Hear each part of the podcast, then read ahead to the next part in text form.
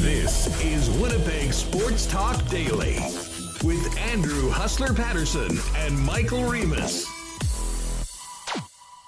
Hey, what's up, everyone? Welcome to Winnipeg Sports Talk Daily. The countdown to Grey Cup continues as the Bombers look for the three-peat and the Jets back on the ice, preparing for their next matchup Thursday night when Winnipeg will welcome back Teemu Selanne and Teppo Numminen for the annual Hall of Fame game. And the two Finnish stars will go into Winnipeg Jets history as Winnipeg Jets Hall of Famers.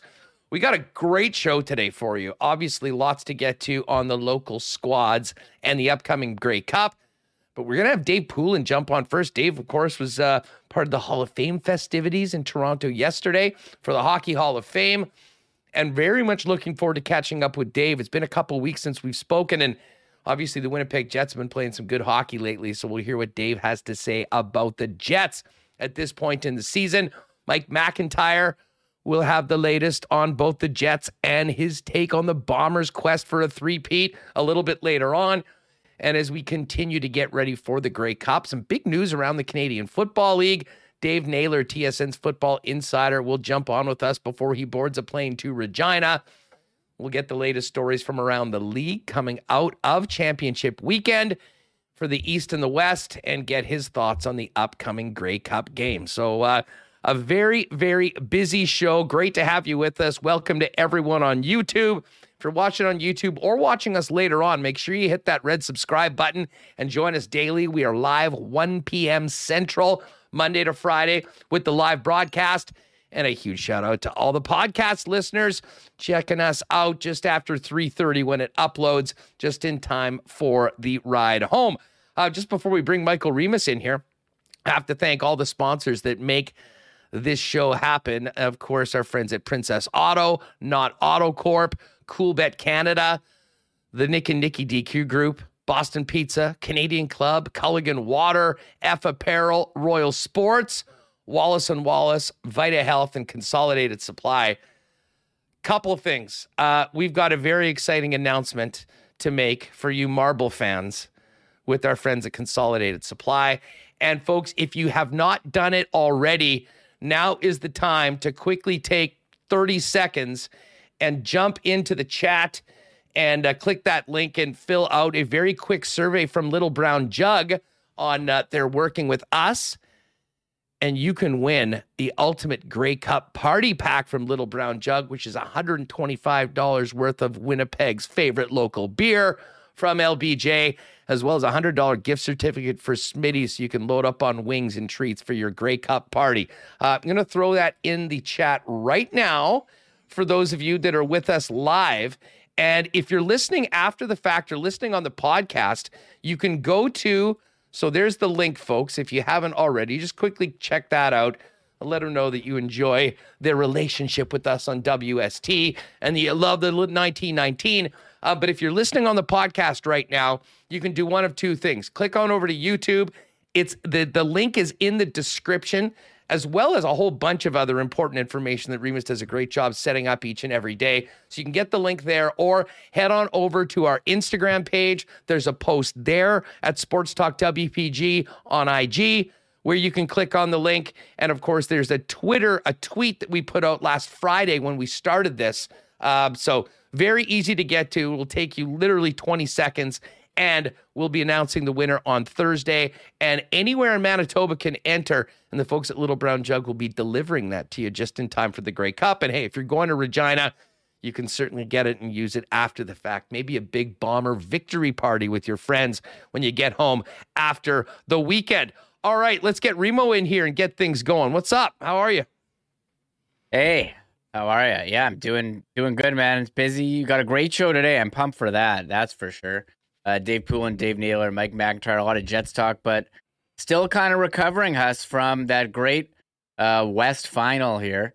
Uh, that was on Sunday, and you know we're counting down. The teams are on their way to Regina, and also a big Jets week. A lot of Teemu and Teppo talk, uh, the big honoring on Thursday. We'll have Chris King on tomorrow, former Jets captain, to talk about some of those uh, memories in the early 90s. And, uh, Yeah. So again, a lot of stuff. We had a great uh, Hockey Hall of Fame induction last night. I'm just going over everything and the Monday Night Football. So I'm I'm feeling good, Us. Good show. Good good time to good time for a lot of topics. I'll say yeah, that. Yeah, no doubt about No shortage. that. Listen, uh, we're not going to do a big NFL segment today, but that game last night was uh, was very interesting. Eagles taking their first L on the season, courtesy of the Washington Commanders. Lock Shop listeners know I'm a Taylor Heinicke truther. I am fired up that the Commanders are back in it. We got to listen to Left Hand Up a number of times after they won last night, and uh, a very great night in the lock shop with Commanders plus 11, an easy over that cashed like early in the third quarter, and our field goal prop, which we always lay on primetime games. Joey Slye did it himself with four field goals last night. So, uh, great start to the week. And uh, I gotta tell you, Viking fans right now have to be pretty darn pumped right now. And I know there's a lot in the chat and a lot listening on the podcast, Remo. The Vikings' only loss this year is to the Philadelphia Eagles. And I know they'd love another shot at those guys coming in the playoffs right now. But at eight and one, tied now for the NFC lead, the Vikings are in the mix for the bye right now. Philly does have a couple tough games against some divisional rivals later on, playing in the NFC Beast. But um, I got to tell you, the uh, Vikes got a ton of momentum. They really stole that game in Washington a couple weeks ago, and we're at the game. And by the way, we're gonna have to get Libel on at some point. Libel was at the game in Buffalo on Sunday between the Vikings and the uh, and the Bills, and I know most of us were locked in on the Bombers or were at the stadium, so we didn't see it happen live. Many of us, like myself, just following on their phone with their jaws open, wondering what the hell was going on.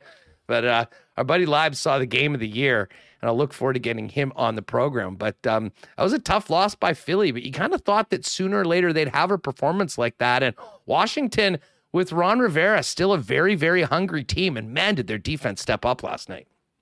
Yeah. Philly also had to battle the referees, Hustler, on a couple of calls. I look, who cares about the game? We got to talk about uh, this what the face mask in the fourth quarter, where a guy, got, a guy in the Eagles got face masked and then fumbled after, and they go to review and they can review what that was when they fumbled, but you can't change the face mask. It's a brutal face mask. When it's that obvious to everyone watching, there has to be someone who can hit an emergency button and be like, "Hey, we got to, we can't have this." Like it was a, they ruled him down by by contact. So it wasn't a touchdown on the recovered fumble. Um, I think it was just to get as a courtesy, be like, "Hey, we missed the face mask. We can't overturn it. We can't call face mask on review." But you know, we'll just say he was down by contact. I thought they were going to say the Eagles player was down by contact, just to, you know, because the To face even it up. to even it up a, little. Uh, when it's that obvious, you got to find a way to fix it. Um, but the problem is when you have replay, you're going to look at this minuscule stuff like offside review, or like when a player slides into second base and like he pops up a milliliter, a millimeter Oh, I over the bag. that. I hate they that hold- right there with they hold the tag on. hockey. That's the worst too. So I think, but when it's so obvious, there's got to be a way to override.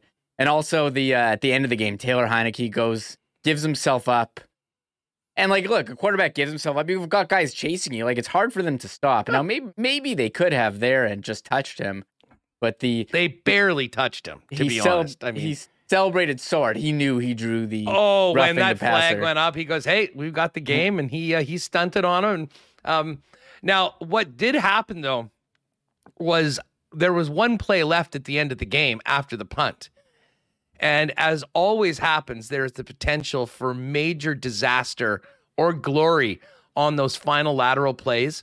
If you missed it, it was the old pass to one guy, lateral it to another guy. DeVonta Smith was the guy that ended up being the last Eagle to touch the ball. He threw it backwards. The commanders picked it up and went in for a touchdown on the final play of the game, which killed a number of under live under bets for people.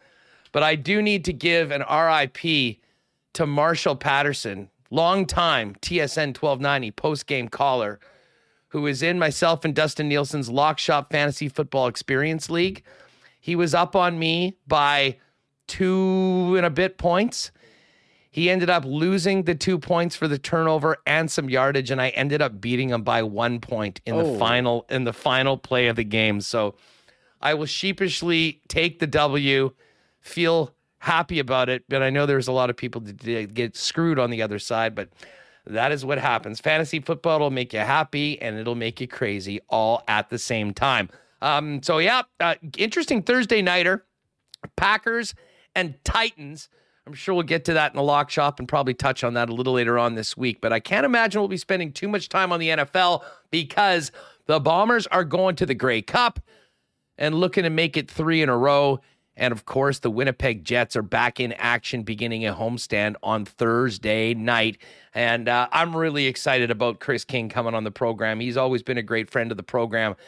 And, um, you know, Chris King is uh, a, guy that, you know, now working in the National Hockey League is, you know, so respected, uh, but, you know, has such a fondness for Winnipeg and his time here as a member of the Jets.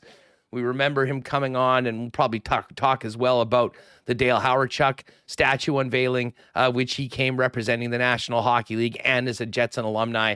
And he's going to come on tomorrow to talk about his memories of Selanne as well as Teppo Numminen, and of course the great event that uh, the Winnipeg Jets put on honoring Dale Hawerchuk. And I'll just say, Remo, I don't know if you've seen it, but that statue is just so beautiful. I'll often get up into the corner bar there at the intermission and look down on it. Uh, but there's always people around taking pictures, checking it out. Such a great, great addition for such a great, great player. Oh yeah, that statue. Yeah, I think it's a it's a destination for Jets fans. People are going to the game. If you've never been to a game, you go stop by uh, the statue, get your picture taken, take a picture of it, uh, take a look. So I think it's awesome to have that, and uh, hopefully we have more of those types of, of monuments here in the city because I think it is definitely a, an attraction. A lot of I, you know, you're around the arena downtown, you see hear someone is saying, "Hey, where, which way to the statue, or where can I go?" And you see see people there uh, all the time. So pretty cool. Yeah, no doubt about it. Oh, Blue Cats fired up in the chat. Enough with the NFL. It's CFL time. Don't worry. We will definitely be getting to the CFL. Dave Naylor's coming on a little bit later on in the program. But actually, why don't, before we get to the Jets, Rumo, let's get to the why not question of the day. And we're looking ahead to the Grey Cup game. And listen, all the conversation this week is going to be about Zach Collaros, McLeod Bethel Thompson, Andrew Harris, Brady Oliveira Dalton Schoen, some of the big offensive players. The why not question of the day for you WSTers is who do you think for the Winnipeg Blue Bombers might be that X factor player? The player that we're not talking about as much as some of the big stars in the game, but could be incredibly impactful in Sunday's championship game. Who is your thought to be a guy that might be a little bit of an unsung hero, if you will, a guy that will step up and be the key, a key to victory for the Winnipeg Blue Bombers that might not be getting the headlines? Hit us up in the comments, and if you're watching the show afterwards, leave a comment in the YouTube uh, on the YouTube episode, and uh, you can go back next week and say, "I told you so." I called this on Tuesday when you put it up in the why not question of the day. And again, shout out to the Not Autocorp gang. Got to meet most of their staff out at the game on Sunday. What a great experience that was. Of course, Not Autocorp, Waverly, and McGillivray. And you can check them out online at not.ca. I will say this, Remo. I don't know if you have a thought on that why not question of the day, but I'm now just sort of getting back to normal. I was still buzzing from the entire weekend and that experience from the game on in the afternoon with the Bombers to the Jets' big comeback win on Sunday. We got right back into it yesterday with so much going on around Winnipeg sports coming out of that weekend. Oh yeah, I think yesterday, you know, we didn't really touch too much on the Jets in the two games on the weekend. It was all just glowing from that awesome Western final. The crowd, you know, we heard uh, Big Hill made an impact. Jeff Hamilton yesterday saying, "No doubt." Um, I mean, you saw the impact that they made there on that final drive. And I just thinking today, it's like so rare in sports where uh, you really, you know, you hear like 13th man or, or 12th man with the Seahawks, whatever. But very rare that you see it in action. And it was uh, pretty incredible um, how the fans helped the Bombers in that win uh, on Sunday. And you know, the players know they respect uh, the fan base as well. And, and you've talked about it too for the last like year and a half here, just the connection between the players and the fans, and it was certainly on display on the weekend. No, no, well said. And and you know what? Mike O'Shea yesterday shouted out the fans as well and made a bit of a plea to all of you Bomber fans. to make this thing a home game on Sunday afternoon at Mosaic Field. Uh, the coach is pretty clear. The crowd has meant so much to this team.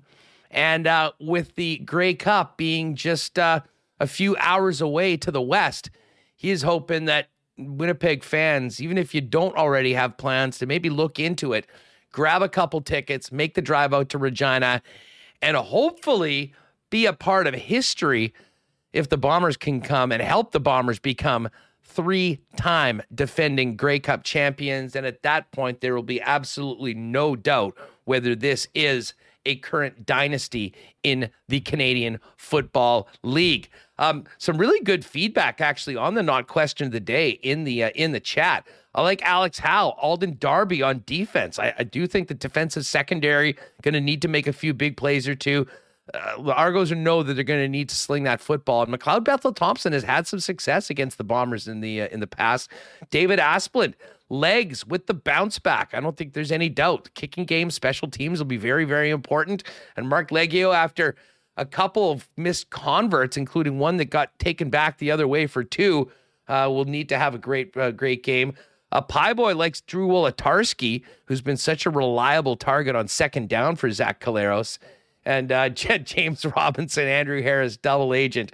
I think we all know that Andrew Harris is going to be locked in trying to beat his old teammates wearing the double blue. Uh, again, you can keep on going.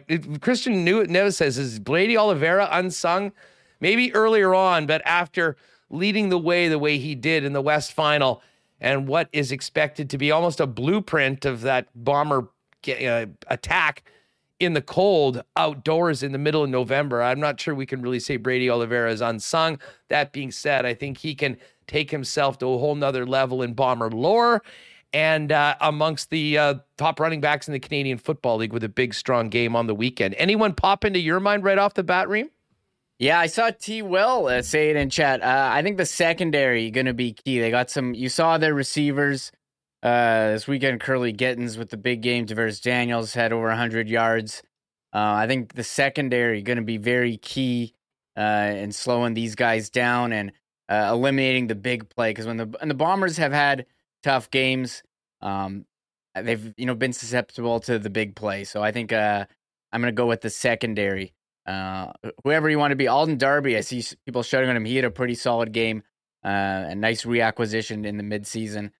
Um, so you know whoever you want to pick, uh, BA Brandon Alexander could be could be any of them. So uh, I like I'm pretty vague answer, Huss, but that's what I'm going to go with. Yeah, well, um, you know what? They uh, listen. I will have time to time to get through all this before we make bold predictions on Friday's program. Um, and by the way, I did see a couple people asking what was up when I was heading to Qatar. So I'm here for the rest of the week, and the reason why I will not be in Regina, taking in all the festivities of what's going to be an amazing Grey Cup week, and hopefully seeing the Bombers make history is because, uh, yes, I am going to the World Cup. I am leaving on Saturday. I will get there at some point on Sunday. First order of business, we'll be able to figure out a way to watch the Bombers. Hopefully, complete the uh, complete the job in the middle of the night there, and then the plan, technology willing, is to be back and pretty much be regularly with Remis throughout the week. Although I do have a feeling there'll be a few days where we might need to lean on a couple of our regulars, maybe to come and take a bigger role with Remis for some of the daily shows. Uh, but it's all TBA. The one thing I can tell you is that if you follow Winnipeg Sports Talk at Twitter and Instagram, certainly my own at Hustlerama, and definitely follow at Coolbet Canada on both of the socials. Um, we're going to have a whole bunch of fun content uh, of everything around the World Cup, uh, fan based, probably some fun food reviews. Just we're going to have a blast, and it's all going to be coming out in those spots. So make sure your bases are covered by following those three accounts. Um, you know what? I, I, okay, I teased this earlier, and I will get to this in just a minute. Um, you know, obviously, our friends at Consolidated Supply have been just such a great um, addition to the Winnipeg Sports Talk team.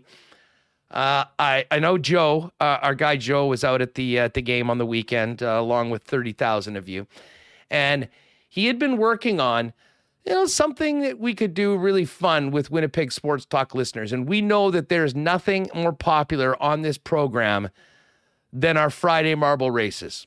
And we'll roll out the details of the dates for all of this. But we, uh, and again, Remo was away for a couple weeks, so we haven't done marbles for a couple. We said, you know what, we need to make it up. Well, we're going to make it up in style thanks to our friends at Consolidated Supply. Joe, Spicy, my guy Buck, they are putting forth a pair of Bomber season tickets for next year for the winner of the Winnipeg Sports Talk Consolidated Supply Marbles Tournament of Champions. Now, we will get the exact dates. We'll put that out. And I know, Remo, you were thinking about maybe a way to have some people maybe qualify or get involved that aren't with us live on YouTube each and every day. But the long and the short of it is, we're going to run up in and around through the month of December, basically when I get back, probably around a dozen marble races. Uh, we'll have a couple weeks where we're packed and we're doing marbles probably just about every day. We'll have a schedule for you so you know. And for each of those races, we will qualify the top three marbles to be in the final championship race. We will pick a day in and around the holidays, and everyone that qualifies through one of the 12 qualifying races will be in the ultimate finale. And whoever's marble gets into the bin first is going to win a pair of season tickets for the hopefully three time defending Grey Cup champs, thanks to our friends over at Consolidated Supply. I have not been as excited about something on WST working with the sponsor in a long time than when Joe brought this idea up, Reem. Yeah, December traditionally gets uh, kind of slow for you know around the holidays, and it'll be something fun uh, that we can do and have a pretty cool prize. So uh, we'll we'll get that. Stay tuned. We'll get that stuff uh, that stuff together. Yeah, good there. and good chance, good chance that we may actually, even though we'll have a regular schedule that'll really be beginning in that first week of December when I'm back from Qatar. Um, there is discussions that maybe these next couple marble races we actually add qualification in in addition to the normal one. So marbles fans, stay with us on a daily basis for the latest updates. But uh, a huge shout out to Joe and the gang over at Consolidated Supply for their support of WST. Um, we're going to get to all the Jets news coming up in a few minutes with Mike McIntyre. Um, we can tell you that today, lighter skate today, no Appleton, no Dylan DeMello. Hellebuyck skated with Wade Flaherty on his own before the skate. Um, we'll go through the lines with uh, Mike McIntyre a little bit later on on the program. Um, before we get to Dave Poulin, I'm really looking forward to this conversation.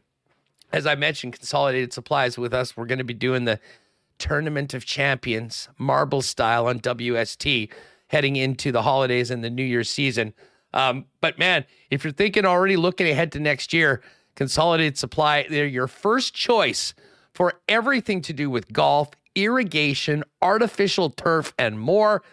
Um, and they're also the club car dealer for Manitoba. And I often was just thinking about golf carts for golf courses, but there's way more. I, I took a trip through there uh, and saw some of the, uh, let's just say, accessories they have for some of these golf carts and how some of these people, some people have tricked them out for their own personal use, maybe for the cottage on the weekend. This could be a great purchase in and around the holidays to get you ready for next year.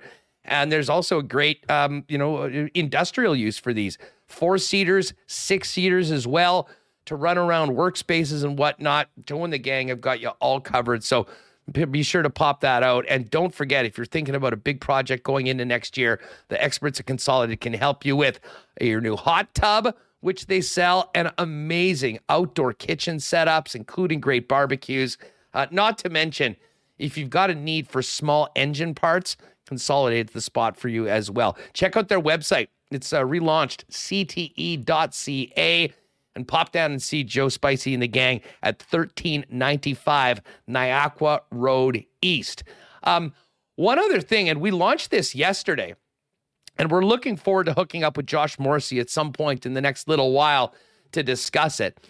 But Wallace and Wallace has been with us uh, for a number of months, and you know, as we get into a quieter time, Wallace and Wallace wanted to team up with us to do something and recognize some of the unsung heroes in our community. And uh, it, we are so excited to be working with Josh Wallace and Wallace and the Dream Factory on this.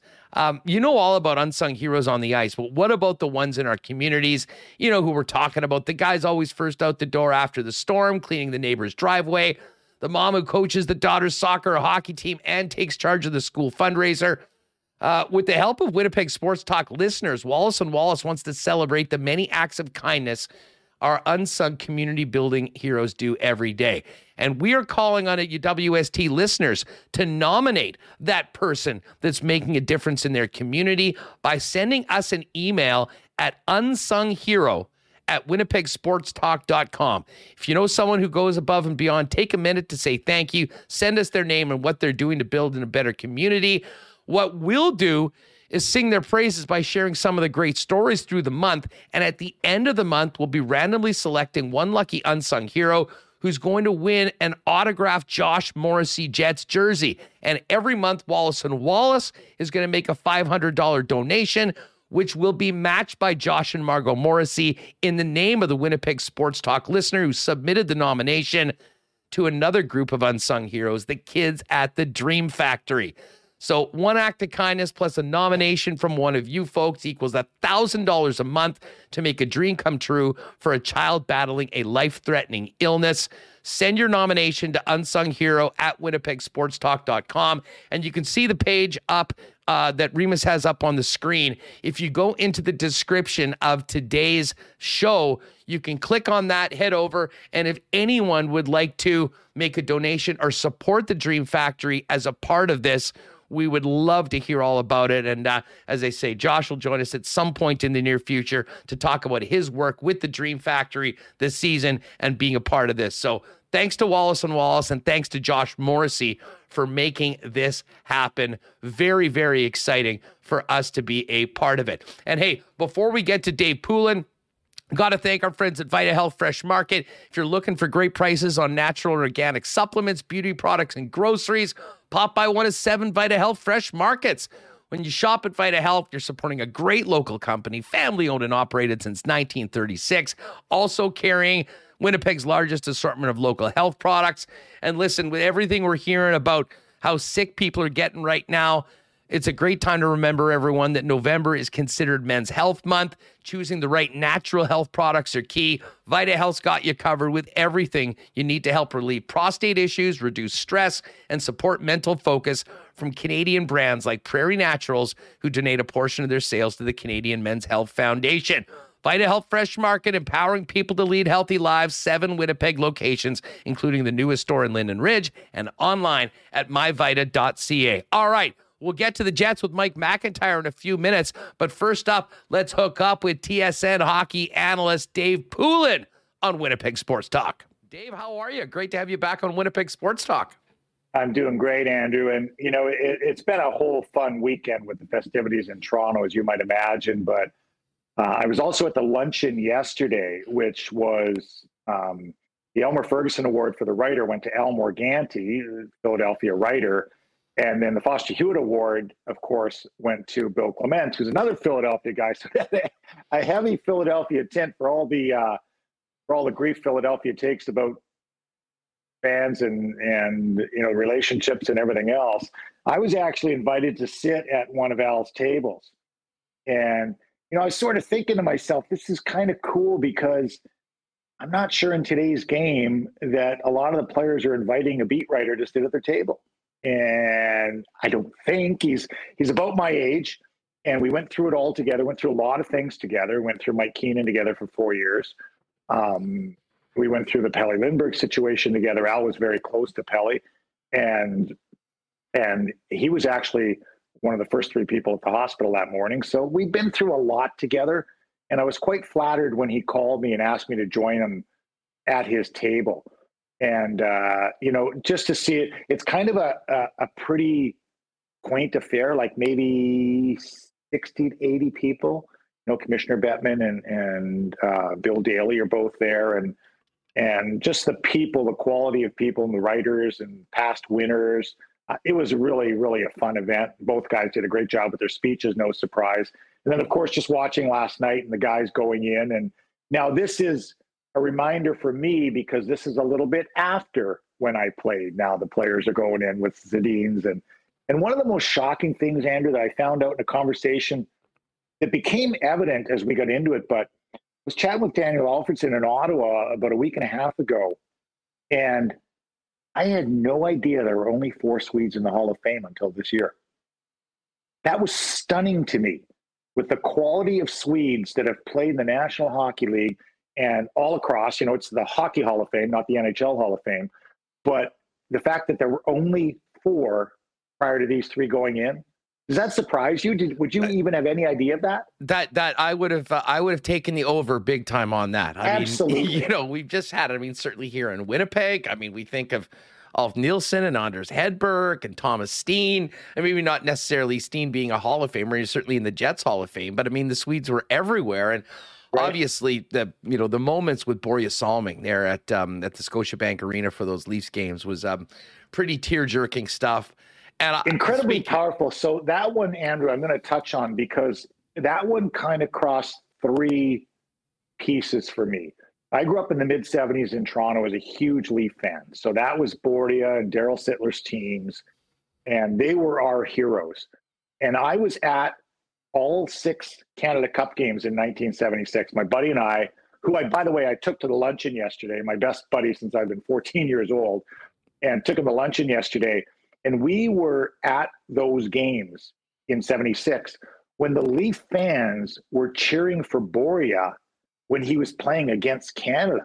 And I don't know if you remember that, but it was pretty controversial because they were cheering for Börje. And it was like, wait a second, he's playing against Canada. You can't cheer for him.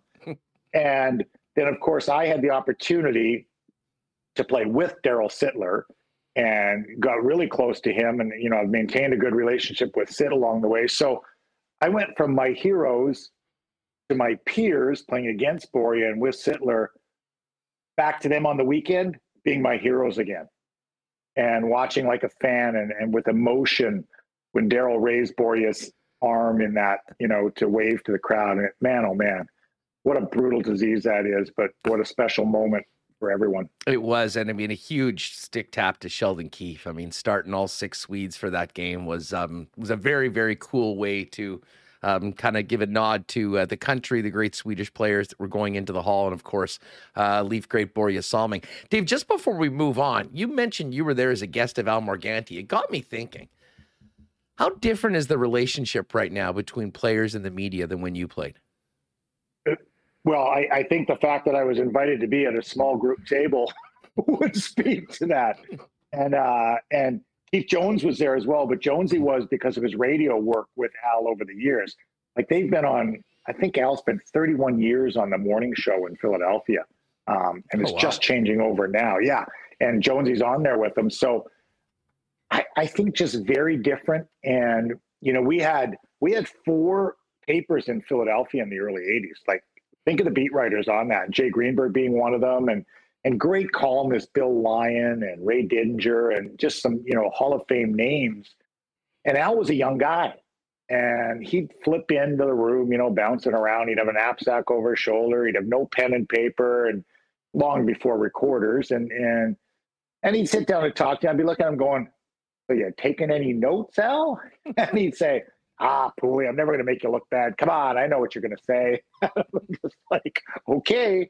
But he was also recruited away to go to the National when Frank Deford started that publication, which I guess was the forerunner to the Athletic, essentially.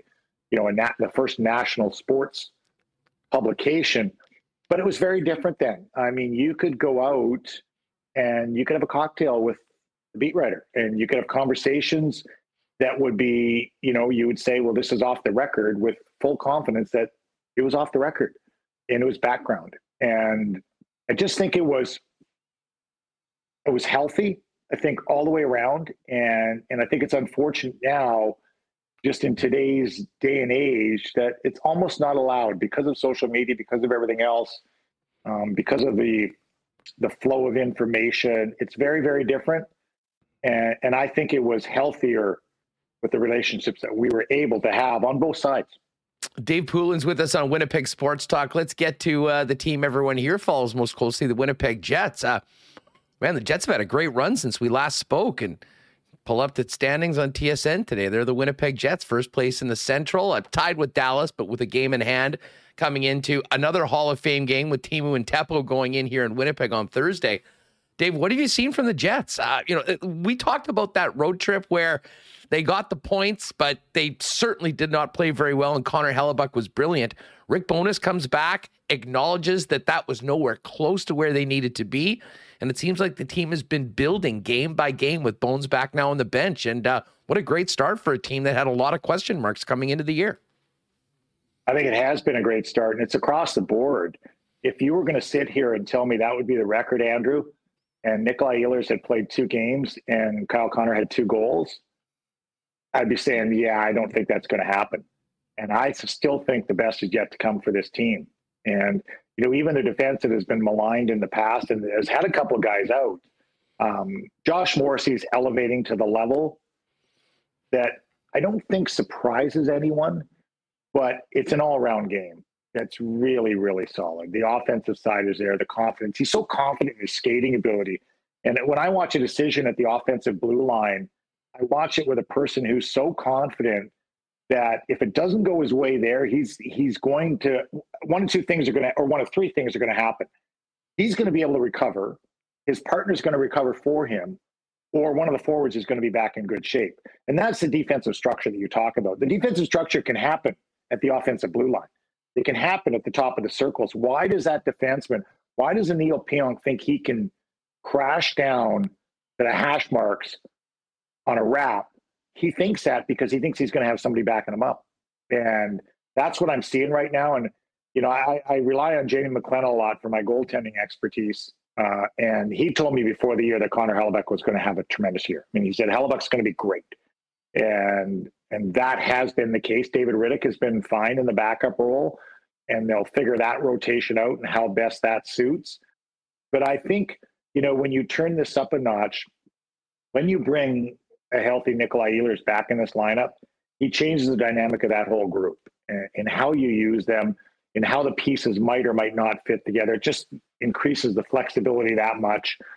And to no one's surprise, and certainly not ours, uh, yours and mine, because we've talked about it, Rick Bowness is coaching.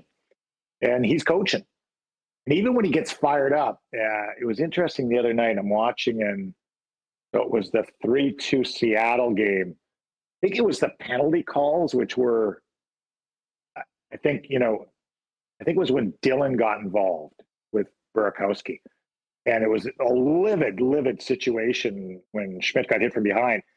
And but then right when Rick was done with his rant with the, with the ref, he went right back to coaching. Like it was like, you know what? I'm coaching again. You know, we're we're gonna find a way to win this hockey game. When I was watching that game, even you know from my sofa from the comfort of my sofa i had a different confidence in the fact that they were going to win the game.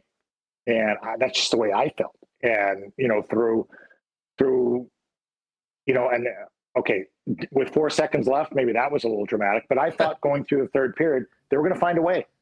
Um, they do have to learn to hit the net a little bit more but i think that you know and give it a chance give the other goalie a chance to mess up or a chance to be a rebound or whatever but you know, I still think there's a gear ahead of this one.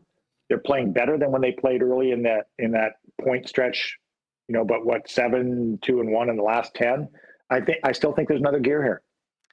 Dave, going back to the Seattle game, um, in that second period, in the aftermath of that Burakovsky hit, there was a couple of instances where things got going, and you'll recall Blake Wheeler getting into it, and yeah, like and blake sort of escalated things a little bit more. I mean he was very pissed off and he uh, ended up taking a double minor outside of the other coincidentals. He came out of the penalty box and literally made a vintage wheeler move that i mean if he had scored it would have been one of the goals of the year for the winnipeg jets. And then there he was in the last minute of the game, banging one in for his 300th. Um, we had a couple of conversations about the situation Wheeler was going to be in this year after losing the captaincy, after seeing a real change of the dressing room and the atmosphere around the club.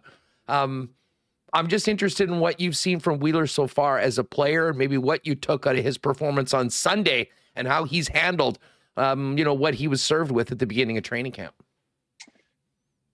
It, has been really interesting to watch, and it'd be easy for me to say now because I went from having the C in Philly to not having it for a very brief week and a half to moving on to Boston to for the first time in you know seven six and a half years playing without the weight of the C on my jersey in Boston. And there was a freedom to it. Now this is a different team different situation um, because there was you know I had been moved but I had long talks with Ray Bourque about it and him saying to me, "Don't change a thing. You do. I want you to do exactly what you did when you were in the captain's role."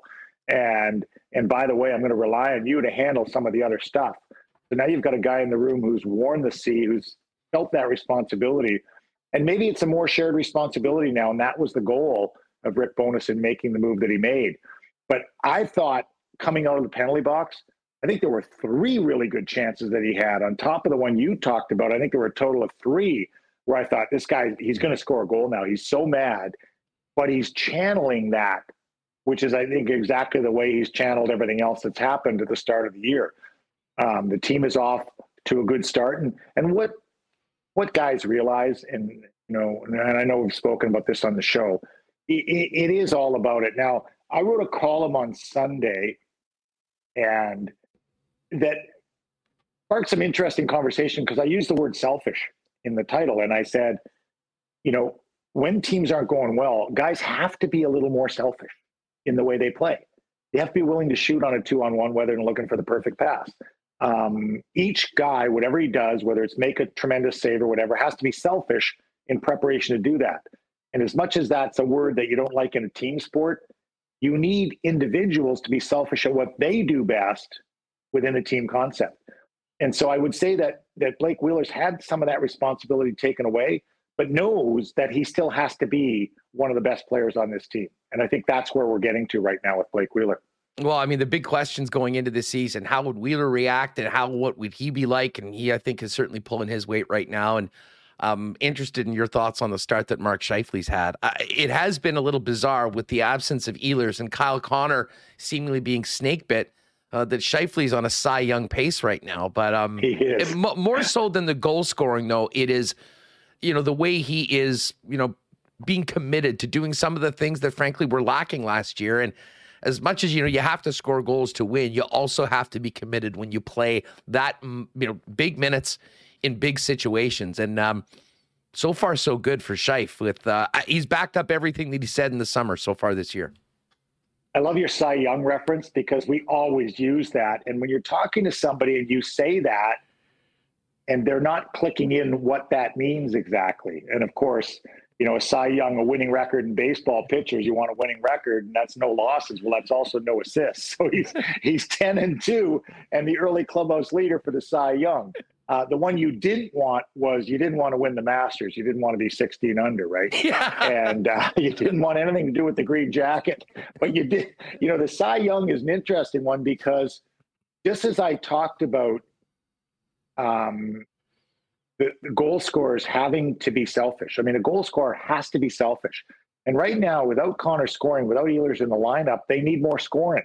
Well, Mark Scheifele has has provided that. And once again, what better way to reinforce that if you play the right way, you're going to score your goals than to have 10 goals in mid-November, which I believe is the best start that Mark Scheifele's ever had, and you know one of the leading goal scorers in the National Hockey League. And so I think that's all reinforced, and it's easy to look at the young players and, and pass it on and say, okay, Cole Perfetti, here's how we play. If you polled the rest of the National Hockey League over opposing players that piss them off the most, how high would Pierre Luc Dubois be on that list? Pretty high. Pretty high. Then ask the next question who wants him on their team? Pretty high. Pretty high. Um, it's one thing when a guy like that's annoying. It's another thing when a guy like that's annoying and he's really big. you know, usually those are the those are the guys that had to uh, compete their way into the league or compete their way up that end up being like that. Man, he is a handful to play against. That power move when he decides he's going, Um, and it's a combination of the skill and the power. And once again, when you have that line going, then it takes the heat more off of Scheifele. It just does. And so the dispersion of that, you know, when you trade for a really good player like that, and it took Pierre Luc a while, I think, to to get you know to where he had to go and where he is now playing. And your immediate question, if you're one of the best players in the team, is okay, where does a really good player fit in on this team? And once it's established that hmm. this isn't a threat, it's a compliment. Because if he's going and the other team decides that they've got to match up against him, even for three shifts in the second period, that's three shifts you don't see the top pairing D because their line is going so well. And so I think when you get to that understanding as a player, you realize that we want good players and, and I'm not worried about my role. My role, I'm a really good player. My role will be just fine. Um, you can call me whatever you want to call me. Uh, I'm going to play really well. Dave, one more on the Jets uh, before I got a couple other things than the rest of the National Hockey League for you. But, um, you know, Cole Perfetti's had a real nice start to the season. They are counting on him to produce. He's got, what, three goals, five assists in 14 games so far, playing with Dubois and Blake Wheeler for the most part. Uh, but I go back to that Calgary game, and I think we all knew that Calgary was going to be in a very ornery mood. They had been in a slump. They hadn't won in a couple weeks. And there was also quite a bit of physicality and extracurriculars in the preseason games between these two teams. Uh, it really did seem like some of the bigger bodies on Calgary were particularly making sure that Cole Perfetti paid the price. There was a couple big hits, and he did get frustrated at one point and sort of took a retaliatory cross-check penalty. Um, if you're Rick Bowness, what is the message to Cole Perfetti, and what does a young player at that size have to learn to be at his best and thrive in games against teams like the Calgary Flames, where you know they're going to be running at you at all chances?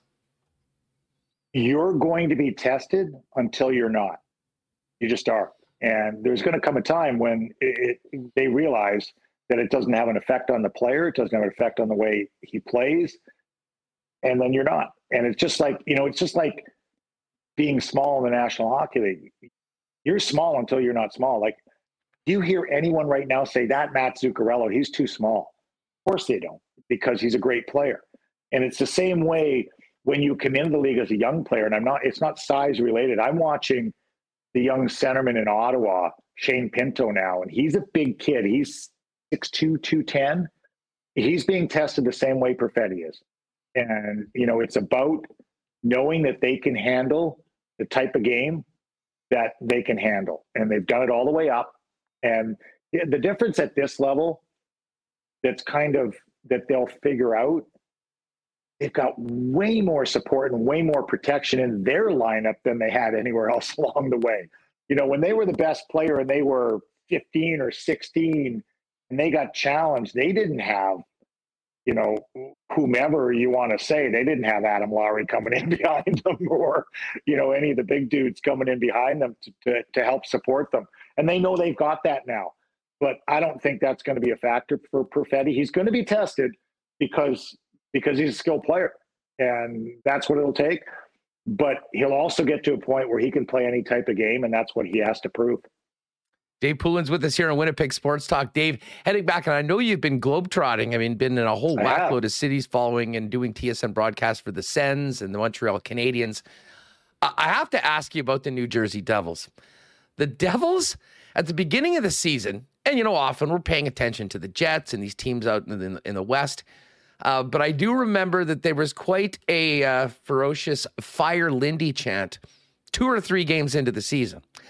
And then on the weekend, I turned the game on, and in the third period, the Devils fans, and credit to them, are chanting, Sorry, Lindy, as this team is now 12 and 3 and has won nine in a row. What has gone on with the New Jersey Devils? And uh, for people that have not seen this team, is this a mirage? Are they for real? And um, what is behind the success that they've had leading their division right now at this early point? Yeah, it's really fun. And, you know, I don't think a crowd has ever apologized to a fan before. I know in the cities I played in, they didn't, or to a coach rather, and their apology was great. But I was there Thursday night, so I saw them play an exhibition. They had about half the team dressed that night, and I thought, okay, this team has a chance to be really fast. And I think Jesper Bratt Andrew is one of the most underrated players in the National Hockey League. Um, his the speed he brings is up front. But they've changed over the defense. And John Marino is probably the key piece. Brendan Smith is a good piece, but John Marino is probably the key piece that they brought in. And what he's done is he's let them level out the minutes. So Damon Severson was playing 24, 26 minutes a night last year. He's down to like 18. And in that game, uh, the goaltender got hurt and got run over late second period. And so it's about halfway through the third period. He comes out and he starts the third period. It's a close game. And about halfway through the third period, they sneak the young kid in. And and I, I honestly think they tried to sneak him in and not make an announcement so Ottawa didn't know. I really do. And and they got him in there and they ended up winning the game in, in overtime and uh, overtime shootout and overtime. And they're really fast. That's the bottom line. Jack Hughes, Nico Hischier's taken his game to a different level. He's showing a maturity that's just flat out different. Um, you know, Jack Hughes, you talk about first line center, second line center. Effectively, Jack Hughes is playing on the second line right now, and it serves him very well. And so their matchups are good. They move the puck very well. They're a very fast team to watch. And and you notice that when you're calling the game on how fast and the speed they played with Ottawa finally in the third period was able to slow them down a little bit. But um, I, I think they're going to compete all the way through, and I think they're going to compete for a playoff spot. A fun team to watch right now, and uh, certainly nice for those fans who've had a few rough seasons going forward. Uh, Dave, thanks so much for doing this. Have a great week. Uh, I'll talk to you in a couple when I get back from Qatar. Who knows? Maybe we'll hook up while I'm there. Everything's somewhat up in the air. We'll figure out how it goes when I get there. But uh, thanks so much for doing this and enjoy the games tonight. Always a pleasure. Have fun over there. I mean, you're getting, it's pretty cool you get to experience something like this. And, you know, we get to do very neat things in the world of sport, but you're going to experience something that, uh, and no pressure or anything, but all of Canada will be watching. Oh, great stuff with Dave Poulin, one of our favorites here on Winnipeg Sports Talk, and uh, by the look of the chat during that, one of your favorites as well. He was uh, he was great. All right, we're gonna get to the Jets and the Bombers with Mike McIntyre coming up in just a couple minutes. We will have a little bit more on the Grey Cup and some of the big news in and around the Canadian Football League over the last 24, 48 hours, as well with Naylor coming up before the end of today's program. Don't forget, gang, if you popped in a little bit late, we do have the why not question of the day out for your perusal. Who is the X factor, in your opinion, for the Bombers in Sunday's Grey Cup game against the Toronto Argonauts? Uh, not Zach Collaros or uh, Brady Oliveira, but maybe a more unsung player that you think could have a big impact and help the Bombers get over the top and make it three in a row hit us up in the chat and in the comments of today's YouTube episode. Of course, Knott AutoCorp's ready for the holiday season and the upcoming winter. If you don't have your winter tires yet, what are you waiting for, folks? Uh, Knott AutoCorp has winter tire specials and the MPI payment plan. Why not get safe winter tires now and pay later? You can do that over at Knott AutoCorp. And of course, if uh, the winter's here and you've been thinking about potentially upgrading your vehicle or getting a new one, why not get down to Knott and get into the car of your dreams at a great price with the help of the Knott team? Uh, they've also got detailing and more. And if you're looking to sell a car, the consignment program ever at Knott AutoCorp is second to none. They'll certify, detail, remarket your vehicle, remarket your vehicle to maximize its value and handle all financing and work, you can just sit back and wait for a big check. Knott AutoCorp, Waverley, and McGillivray, or check them out online at not.ca. Well, there is a lot of excitement for the upcoming World Cup. And if you don't have your Canada gear already, I suggest you get down ASAP to Royal Sports at 750 Pembina Highway. Of course, they are your superstar for all fan gear in pretty much any sport. Massive jet selection, tons of new bomber gear, getting ready for the big Grey Cup on the weekend. If you're heading to Regina, pop by, grab a bomber toque and a scarf. Oh, and the new WST, new era toques, are also available at Royal Sports, limited quantities. And you can also check those out on our website at winnipegsports.com on the store if you haven't done it already. Of course, Royal Sports, your World Cup headquarters as well, Canada and gear from around the world. And of course, Royal's also the hockey superstore. If you have any hockey needs from a simple skate sharpening to a full new goalie equipment setup, Royal Sports is the place to go. 750 Pembina Highway. Hit them up online as well at Royal Sports for uh, at, at Royal Sports for the latest merchandise drops and sale information. That's Royal Sports Pembina on Instagram. And hey, we owe you guys a suit show. We will do a suit show very soon.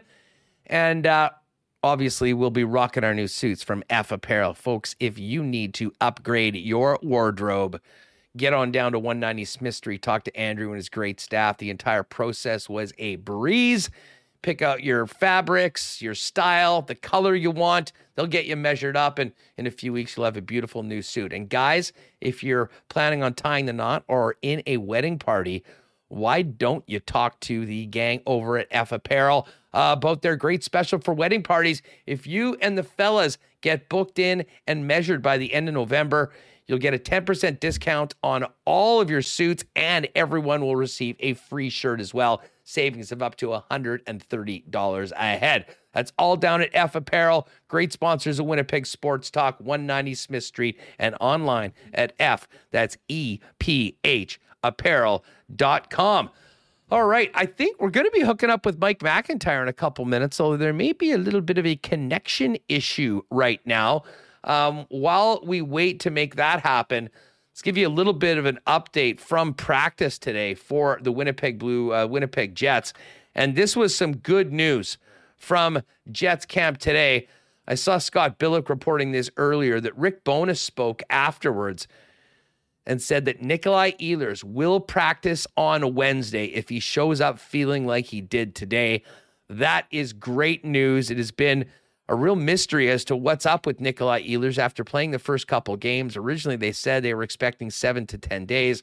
Well, rest assured, it's been far longer than seven to 10 days. But the Winnipeg Jets have been able to maintain their spot up at the top of the Central Division right now. And uh, certainly a great situation for the Jets to be playing the way they have been, to be where they are in the standings, and to be on the verge of getting Nikolai Ehlers back into the lineup. Uh, no Appleton today. No Dylan DeMelo. And um, obviously, as we just mentioned, Nikolai Ehlers potentially could return to practice very, very soon. All right, let's hook up with Mike McIntyre right now from the Winnipeg Free Press, who uh, joined us on location, I believe, from he might actually be at WFP headquarters right now. Mike, what's up? I am. I'm at, uh, I actually had some computer issues here, Huss, uh, coming off the road trip. So a day of maintenance, if you will, for me. I wasn't down at the rink. Uh, wasn't down at the rink today. I'm actually off. I got back from Seattle last night and had some computer issues, which uh, look to have been taken care of. But yeah, down here at the building, you can see the uh, the big buffalo behind me here, and uh, yeah, always nice to put in an appearance, uh, see some colleagues and coworkers that I don't get to see a whole lot. So it's a, a day well spent so far. Yeah, sign of the times where it's like a big reunion just when you go into work for one day. But uh, as it is right now, you know, you guys have been all over. Well, you know what? Yesterday there was so much hype about the Bombers' big win. And we did obviously talk about the Jets on the weekend, but you were there. Um, let's maybe before we get into looking ahead to the Hall of Fame game and this upcoming homestand and the latest on the squad, talk about what you saw right now. And Mike, I actually want to back it up to the Calgary game, if we could, to start it off. Um, you know, this is the Jets' first loss in a while and the Calgary Flames' first win in a while. A really, I mean, a hard fought game on both sides. We knew Calgary would be in an ornery mood going in. And from my perspective, a game that the Jets were right there with Calgary, but unfortunately, it was the special teams that ended up really being the undoing of the Winnipeg Jets, not taking advantage of a glorious five on three power play opportunity and then giving up the winning goal to Trevor Lewis shorthanded. Yeah, and it looked incredibly like two straight nights they might lose on a goal to a former teammate because Brandon Tanev's goal was going to stand as the winner uh, until the uh, the last second heroics from Blake Wheeler and Mark Scheifele. You know, I wrote in my piece today, Huss, that sometimes uh, you know the old saying, "Don't ask how, just how." how many. I think in the case of the Jets, though, you do ask how sometimes and how they were able to pull this latest victory out um, really speaks volumes about the team right now. And to, to rebound the way they did, you know, first regulation loss in eight games, not letting it snowball, um, you know, not coming home empty handed after a, a busy weekend. And to kind of stick with it the way they did when maybe things didn't look like they were going to go their way you know, Pierre Luc Dubois hits the crossbar there late in the game, and you figure, okay, that was that was it. But credit to the Jets um, for finding a way to get it done and and to grab two points, and now they can look to kind of start a new winning streak. Um, you know, fresh off the one that just snapped in Calgary, and that's what good teams do, right? And I guess the jury is still out on how good this Jets team might be. But I think we're starting to see some evidence piling up, Huss, that uh, this team might just be surprising a lot of people, including you know folks here in Winnipeg who maybe thought they uh, they didn't have it in them. Um, you went down the list of all the things season. If if you were to have been told that Nikolai Ehlers and Kyle Connor would have two goals combined between them, and this team would be nine, four, and one on top of the Central, up there among league leaders in the Western Conference and the NHL. You, you would have been stunned, but where the Jets are, and uh, good for them. They found a way to get results even in games where they haven't always had their best. And I think it really starts Huss in their own end. The Winnipeg Jets have given up the fewest number of goals in the National Hockey League. That that is you know that's remarkable for a team given the defensive struggles that they've had and i think that right there is exhibit a of rick Bowness's system you know starting to pay off yeah you're you're certainly not wrong. That was not a uh, that was not a stat mike that um i think anyone was expecting right now. And you're exactly right. 33 goals against is the lowest in the nhl and um you know, listen, they played a couple more less games than a team like the Boston Bruins, who have 35. But the Boston Bruins are 14 and 2 right now. So to be comparing themselves with those top teams, obviously a great, great bit of uh, an early season development. But as Rick Bowness said, lots of work to continue to be doing. Uh, but some nice results and some good reinforcement for what they have been working on. Um, back to the weekend, I mentioned the game against Calgary. I mean, it was sort of a similar story from both games, Mike in that Pierre Luc Dubois was an absolute pain in the ass for both the Flames and the Seattle Kraken. And Dubois, uh, Dubois ended up, you know, drawing that penalty that gave the five on three in Calgary, and then ended up drawing Carson Soucy into a stupid and real cheap shot, to be perfectly honest, late in the game that allowed the door to open for the Jets to just walk in. I mean, what have you seen from Dubois? We knew last year he was the most penalized player, but he was also the guy that drew the most penalties. He has just been absolutely getting in the grills of so many opponents right now. And frankly, it's helping the Winnipeg Jets get opportunities. And man, did they make the most of it on the West Coast on Sunday night. He is uh, an absolute pain to play against right now. And Pierre Luc Dubois is, uh, he, well, he's on a one man mission, Huss, to beef up the players' emergency assistant fund, uh, assistance fund, because he, he alone has contributed, or he's he's got seventy five hundred dollars worth of contributions yeah, you know what, Mike? Mike, I don't know if you can hear me, but um, we're gonna actually give you a phone call just because the Wi-Fi is cutting out. We're having a real tough time uh, hearing you right now. So Remo will get you on the horn. You'll hear me, and um, we'll get a nice picture of Mike, maybe with Piper up to remind you of Mike's wonderful fireside chats at home with his cute little dogs. Um, but we will get that in, and you know, as Mike mentioned, I mean, Dubois has been impactful in a number of ways. I mean, he had scored in four straight games. He had done a number of things that, you know, had really helped the Winnipeg Jets win. But right now, I mean, the frustration level that he is imposing on uh, their their opponents right now has been a real uh, impactor. Okay, Mike, are you you're back now? We were going to give you a phone call just because it yeah. wasn't working. If you cut out again, we will do that. But uh, you can just get back to how Dubois had been lining up the uh, the fine total for the National Hockey League.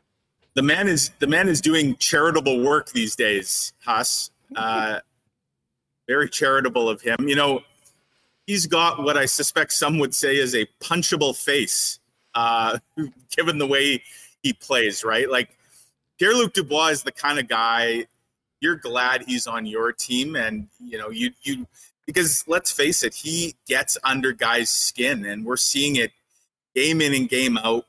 Um, you know, and he's to his credit, like he's also contributing offensively as well. Of course, he's scored some big goals, set some some goals up, but the intangibles that he's bringing right now and and what that means for the Jets, like to to sucker Soucy into that sucker punch, obviously gets a offensive zone face off, gives the Jets the chance to have a six on four, and they made the Kraken pay for their sins. Um, so I think Pierre Luc Dubois, if you ask him, he'd he'd probably gladly take a punch to the head every game uh, if it means that he's able to uh, to help his team win. And right now, he's doing a lot of things uh, to help his team win. And uh, you know, you need that because the Jets, of course, they're still shorthanded. They they don't have Nikolai Ehlers now for the last dozen games. Looks like they might be getting him back fairly soon. Kyle Connor still uh, ice cold and snake bitten. Uh, but when you got Pierre Luc Dubois kind of on his game the way he is, and a real burr in the saddle, if you will, of of opponents, it's uh, it's a real plus. And I can tell you, the Jets are very happy to have Pierre Luc Dubois in the fold. And us, you know, for all the talk of Pierre Luc Dubois pending UFA in the summer of 2024, where might he go? He might have no choice but to stay in Winnipeg. The other 31 teams, they're going to hate his guts by 2024 at this rate. Well, it's funny. I brought that up um, with Dave um, Poulin later on, and I said, yeah, you know, if you did a, power poll of the most hated guys around the league, where would Pierre Luc Dubois? And he'd be, uh, he'd be well, he'd be right up there. There'd also be uh, about that many teams that would be saying, uh, I wouldn't mind having him on my team, so we don't have to deal with that on the other way. So certainly has been a nice start to the season, especially considering the off season right now, and you know, hopefully a strong season for Dubois personally and for the team might make uh, clear a path to potentially keeping him here long term for the Winnipeg Jets. I want to talk about Wheeler, but before that, um, what did you think of Cole Perfetti on the weekend, and particularly the uh, the the the physical nature of that game on Saturday, and how he was in some ways targeted, the frustration that he had we talked to Dave earlier about that on, you know, from Rick Bowness's perspective and from a young player's perspective. At what point, what are the challenges to, you know, being able to survive those sorts of games? You were in the building. What did you think of Perfetti on Saturday and on Sunday, coming off a pretty rough ride in Alberta? Well, it really was. And, you know, you go back, Huss, to those two last preseason games against the Flames. Cole Perfetti took a physical beating in those games as well. And, uh, you know, I think the the the Flames certainly have a way that they are playing this young man, and I, I suspect word will get around. You know, he said Cole Perfetti, he's got to learn um, in some ways to not put himself in position where he's taking the beating that he is. Like this is a guy, obviously through his junior career, um, he was usually you know one of the best, if not the best player on the ice, and he didn't have to worry about getting hit a whole lot well, it's a different story in the NHL. And I think we've seen some examples where, you know, he's maybe put himself in some spots to take some big hits and guys aren't letting up. And I guess the concern, if you're the Jets, you know, Cole Perfetti's not the biggest man out there. Um, he had a couple injuries last year, and you just wonder can he hold up kind of pounding that he's taking if if something doesn't change. So I thought he rebounded quite well in Seattle, you know, to his credit. Uh, the kind of hits he's taking, like that could have you kind of shying away from some of the things you need to do. And I think we saw, you know, Cole Perfetti, along with most of his teammates, bounce back really well a night later. But it is a storyline and something that, you know, to keep an eye on here um, because you're, you're flirting with potential disaster and certainly injury if he continues to get hit the way he is some of it for sure is other teams, you know, taking runs at him, and we've seen some examples of the Jets sticking up for, for Perfetti. But I think there's also an element of of where he's exposing himself to some risk, and he's going to have to learn, you know, quickly, hopefully, uh, to protect himself a little bit in situations. Uh, now let's get to Blake Wheeler. Um, it was a really interesting Sunday for him. Um, midway through the game, after the Burakovsky hit, he got involved in what was already a scrum, and sort of uncharacteristically was sort of escalating yeah. things. And the refs saw that and gave him not one but a double minor. Um, first of all, credit to the Jets penalty killing for stepping up in that situation. And when he got out of the box, Mike, for the second half of that game, I don't know if it looked that way to you. For me, watching on TV, he looked like a completely different player. Was absolutely on a mission. Before he even got to the bench, he had that play where he drove to the net. That looked like vintage Wheeler, almost scored. And then, of course, at the end of the game, there he was in those dirty areas, jumping on a loose puck yep. and making the Kraken and Soucy pay for that shot at Pierre Luc Dubois. Um, I'll get your thoughts on him specifically in that game and how important he was to the Jets win, but also maybe a bigger picture on Wheeler, the way he's handled the adversity, maybe a bit of a humbling to, for him at the beginning of the year, and um, you know how he is really still fitting in and being a part of this team. When I think a lot of people were wondering how that would work uh, when you take the C away from a guy that had been the face of the franchise for many years. Yeah, yeah. So you know, I really liked his game took how you know he said i'm i'm going to stick up for my teammate in that situation. And and clearly that's something blake wheeler did. Um you know those penalties teams will happily kill us like when they come that's not that's not a lazy you know offensive zone hook or a trip or whatever. Like that is coming to the defense of a teammate. That's the sort of thing that that can galvanize a team. And i think we were all a bit confused as to how that got called. Blake Wheeler told me after the game there, he said the original explanation from the officials was that um, Burakovsky uh, was getting a penalty, and then he didn't get a penalty. And Blake Wheeler said he thought, like at worst, they were going to be four on four. Turns out they were shorthanded for four minutes, and kind of adding to the confusion, he he said that officials gave them the choice of being down just two minutes, but five on three, as opposed to a four minute five on four. Uh, a lot of weird stuff happened in that game, and and that was right at the top of the list. But yeah, credit to the Jets penalty killers. Again, I think those are the kinds of penalties like players. There's an added motivation and incentive to go out and not let that kind of come back to bite you. And we saw that with with a very aggressive penalty kill for those four minutes. And you're right, Blake Wheeler looked like a guy shot out of a cannon uh, when he came out of the box. Um, extra kind of giddy up in his step, a burr in his saddle. And, you know, this is a guy, he's, look, he's got, uh, what, 10 points in 14 games. He's got four goals. Um, he's, he, by all accounts, he's doing everything you'd expect on the ice. Yes, he's being, you know, the good teammate, the good soldier. And I think that speaks to the professionalism and, and the class of a guy like Blake Wheeler. Whereas maybe others in that situation would have a much tougher time, you know, swallowing their pride and, you know, kind of going forth for the betterment of the team. I think we're seeing Blake Wheeler be a real team player. And in a way, the Jets are a more tighter, cohesive group because of it. Um, you know, he's playing a couple less minutes a game on average than he is used to. But I think that's a good thing. I think the Jets are still getting, you know, some bang for their mighty buck and is paid player on the team. Um, they've needed it, and that's been a real positive development here early in the season. Yeah, so uh, the Jets still sitting yeah. there in first place. Uh, got a game in hand on the Dallas Stars and Colorado Avalanche up you know, after losing last night to the St. Louis Blues. Still a couple points back, and now coming back for what's an interesting homestand. Mike, you started off. It's sort of the uh, you started off with the Anaheim Ducks, one of the lesser ranked teams in the West. You then move into the Pittsburgh Penguins, I believe the Carolina Hurricanes. Um, for a team that is looking for yeah. a bit of a boost, from Rick Bowness's lips today, uh, if Nikolai Ehlers is feeling like he was today, he will practice tomorrow.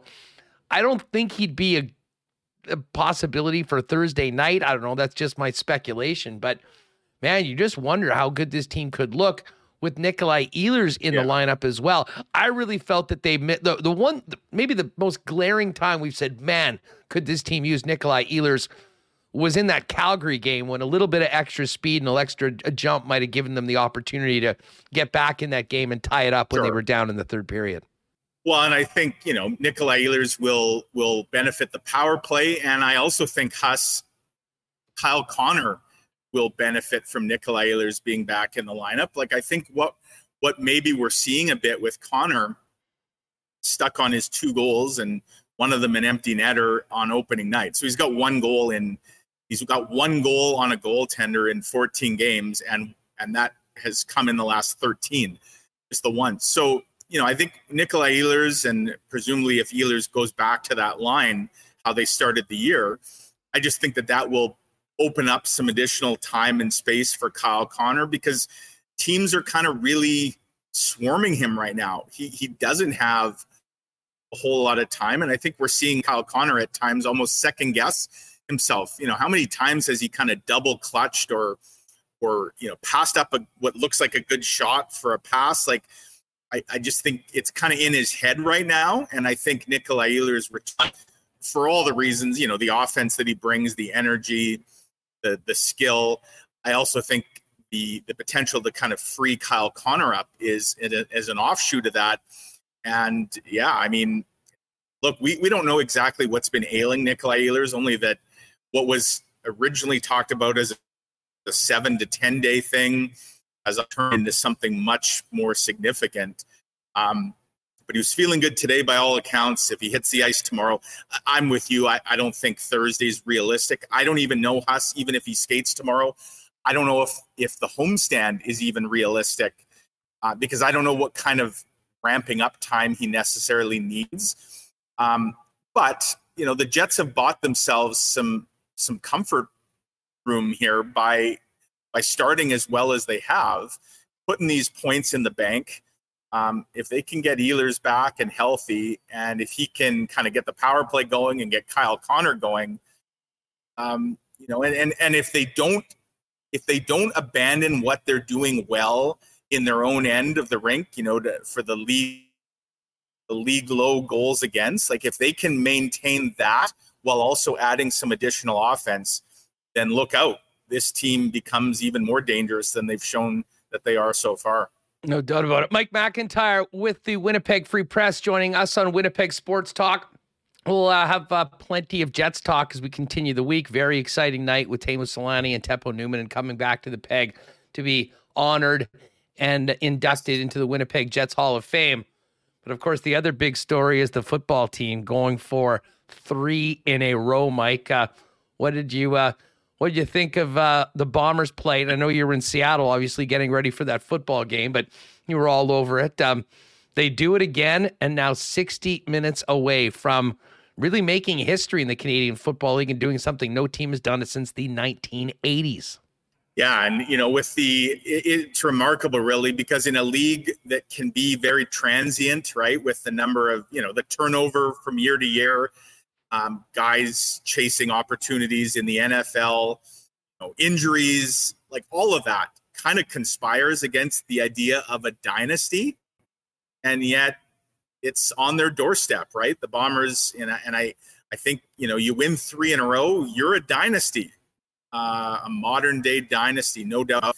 And you know, I think I'm, I'm not suggesting that it's going to be easy at all on Sunday. I just think, to me, it felt like the biggest hurdle, the biggest obstacle was this past Sunday and the BC Lions. And I think if you look at the way the CFL regular season played out, I mean, the West was the much better division. I, am not taking anything away from Toronto and their 11 and 7 record, but a lot of that Huss was built on the backs of playing, you know, a lot of games against Eastern teams that weren't as strong as Western teams.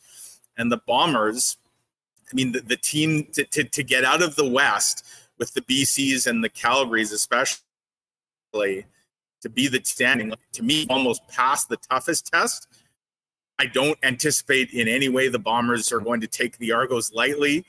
Um, and this is where experience matters, right?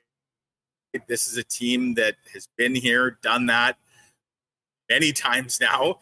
They know what it takes. And um, perfect, perfectly honest, I'd be shocked if the Bombers don't get this done. Uh, to me, this is their game to lose. The Argos, sure, they're going to bring their A game. I just think the Bombers' A game is so much better than Toronto's, or quite frankly, is in the league. And it's it's truly a special thing. These are these are incredible times, um, you know, to be a Bomber fan in Winnipeg, and by extension, be a sports fan in Winnipeg. Huss, you Huss, you should start a daily sports talk show with all the great sports stuff there is to talk about town. You got the the Bombers, you've got uh, the Jets in first place, the Moose, the Ice, they're in first place as well. Like these are uh, these are the glory days, aren't they? Uh, you know what? They certainly are. I, uh, few days have I been more excited to get things going uh, than I was on Monday. Although I'll be honest, like many Winnipeggers, I could have used an extra day to get ready to get back to work after Sunday. I'm not sure whether those games on Saturday might have been better for everyone's productivity on Monday. Uh, but hey, we will take it. And I know your colleagues, Jeff Hamilton, Taylor Allen, are already, uh, you should be there by now, um, getting ready for full coverage on uh, hopefully a three-peat yes. on Sunday afternoon. Mike, thanks so much for doing this. Always great to catch up. Uh, enjoy what should be a really awesome Thursday at the arena, and uh, we'll look uh, forward to catching up with you again very soon. Thanks so much, Good. Mike. Good stuff. Um, albeit a little bit, uh, there's a little bit of a delay there getting to Mike, but uh, we managed to get through it. Thanks for the patience for people watching on the video. Although, as Remis mentioned in the chat, the audio was really good, and that's what's most important for you podcast listeners each and every day. All right, we are going to hear from Dave Naylor, and hey, Mike was just mentioning about the Winnipeg Ice. The Ice have been on such a tear. And for you fans that are looking forward to next year's draft, um, Connor Bedard and the Regina Pats are coming to town. We do have some tickets to give away.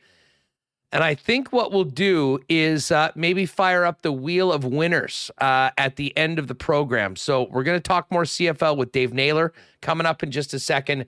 But be sure to stick around in about 20, 25 minutes. We'll allow you, very similar to the marble race, we'll give you a prompt. You can get in if you're able to go to the game. We'll spin the wheel and we'll get you some tickets to go see Connor Bedard, but also our own Zach Benson of the Winnipeg Ice who is thought to be a top five pick in this incredibly deep and loaded NHL draft for this year. Um, all right, before we get to Naylor, um, don't forget if you popped in a little late, gang, you could win the ultimate Grey Cup prize pack from Little Brown Jug. Little Brown Jug's giving away $125 a beer and $100 Smitty's gift card to one lucky winner. All you have to do is fill out a very short survey that tells them a bit about you and your favorite beers and hopefully that you heard about them from your boys at Winnipeg Sports Talk. I'm throwing this in the chat right now. If you missed it already, for those of you on YouTube, just click that link. It takes 20 or 30 seconds. It's super short. Um, and if you're listening on the podcast, check out our Instagram at Sports Talk WPG, or you can go to YouTube while you're there. Make sure you subscribe to the channel. Check the description of today's show, and you'll see the link for the quick survey. You just throw them in your email, and somebody will be a lucky winner of that prize pack, and they'll deliver it to you anywhere in Manitoba. So if you're outside of the Winnipeg area, don't worry about it. Little Brown Jugs got you covered. Um, so, anyways, we'd greatly appreciate that. Certainly helps us, and hopefully we can continue rolling long term with our favorite local beer, the gang over at Winnipeg at uh, Little Brown Jug. Um, hey, gotta thank Princess Auto, man that Princess Auto tailgate zone on the weekend, I, I, didn't think it could get better from the Banjo Bowl. It might have been better for the game for the Western Final. The scene outside with the mobile screen watching the East Final, everyone getting a few in them before the game. Um, man, uh, I'll miss it before getting back to it next season. That being said, Princess Auto is. Uh, great sponsor of ours and the Winnipeg Blue Bombers. Greatly appreciative for that. Obviously, so many things they're doing in the curling community as well, which we'll get to in the coming months. Uh, but Princess Auto is also the place where you'll find the best deals on the most unique assortment of tools and equipment around. Everything you need to complete the projects on your list or start something new is at Princess Auto. Visit them in person at one of two Winnipeg locations, Panet Road, Portage Avenue West, or you could always shop online 24 7 365 at princessauto.com. Culligan are the water experts, great sponsors of ours as well, and doing it as a family owned business for 65 years in Winnipeg. And they really do have everything you'd need when it comes to water products and services water softeners, filters, bottled water coolers, whole home systems, drinking water systems, not to mention citywide water delivery services and commercial and industrial water products and solutions. Give our friends at Culligan a call for all your water needs at 694 5180. You can pop down and see them per, in person at 1200 Sargent Avenue or find out more online for all their water products and services at drinkculligan.com. Um, I think I mentioned yesterday, I saw our pal Gitch, who I believe is in here today. What up, Sean? As well as Travis Spratt popped by and said hi at the game both enjoying the great taste of the Canadian Club and ginger ale. Man, has that been a hit this summer. And I don't think that's easing up anytime soon because, of course, if you're thinking maybe something a little different than beer, but by the beer store, you can grab the great taste of Canadian Club and ginger ale in six packs right now, ready to drink, no mix needed for that great taste of CC and ginger. And of course, with the holidays around the corner, make sure you pop by your local liquor marts and pick up all the great taste of Canada's favorite legendary Canadian whiskey, Canadian Club, at your local Manitoba Liquor Mart. Of course, Canadian Club, the official sponsor and spirit of the Winnipeg Blue Bombers and Winnipeg Sports Talk. And with a bit of a slower night tonight in uh, in sports, we do have some football games, a little bit of hoops. But we got a good one coming up on Thursday for Thursday night football. The Packers, are they back after that win over Dallas? Well, we'll see. They're taking on the Tennessee Titans, and Boston Pizza is the place to watch all NFL action and get your chance to win the second grand prize of a trip for two to Vegas to see the Raiders and Niners on New Year's Eve weekend. And of course, a bonus NHL game, Blues and Golden Knights on New Year's Eve. Airfare, hotel, all included. Watch the NFL at BP, chow down on pizza flights, and get an ice cold bud for only five bucks and enter to win that second grand prize. And of course, don't sleep on that fall menu as well. The jalapeno popper dip, unbelievable, highly recommended by yours truly. Also, spicy buffalo mac and cheese and the creamy carbonara pizza. All right, stick around for our ice ticket giveaway on the wheel of winners. Right now, though, let's head out to Pearson International and welcome in Dave Naylor right before he gets on the plane to the Grey Cup in Regina. Nails, what's up? Uh, get, getting ready to my 20 something Grey Cup. I, I used to, I, every once in a while, I add the number up in my head because there's a few that are disjointed. Like I was at, you know, 88 and 95 and 92 and 96. And then I was living in Ottawa. There's four years where there wasn't a team in Ottawa. I wasn't covering the league, and I think since uh, 2001, I've made every one. So, so yeah, my my total number somewhere in the mid 20s. Well, hey, just listen before we get to the Grey Cup and focus in on the Bombers and the Argos. A couple of big quarterback uh, reports. Of course, yours yesterday on Bo Levi Mitchell being traded to the Ticats. What was behind that? Why were the Ticats so aggressive at this point to give up assets to get a guy that was going to be a free agent? You know, I, I, think it was a really tough year for them watching Dane Evans kind of ebb and flow, right? He had the turnover problem, he had a consistency problem. You certainly saw times where he looked like the guy they thought they were signing to a $400,000 a year contract last offseason, but most of the year he didn't. And I think the the kind of ribbon on that was the fact that when they got into a playoff game, you know, they turn to somebody else. And it's hard. Yeah, I, it's hard probably to sell the next season the guy you yanked in a playoff game.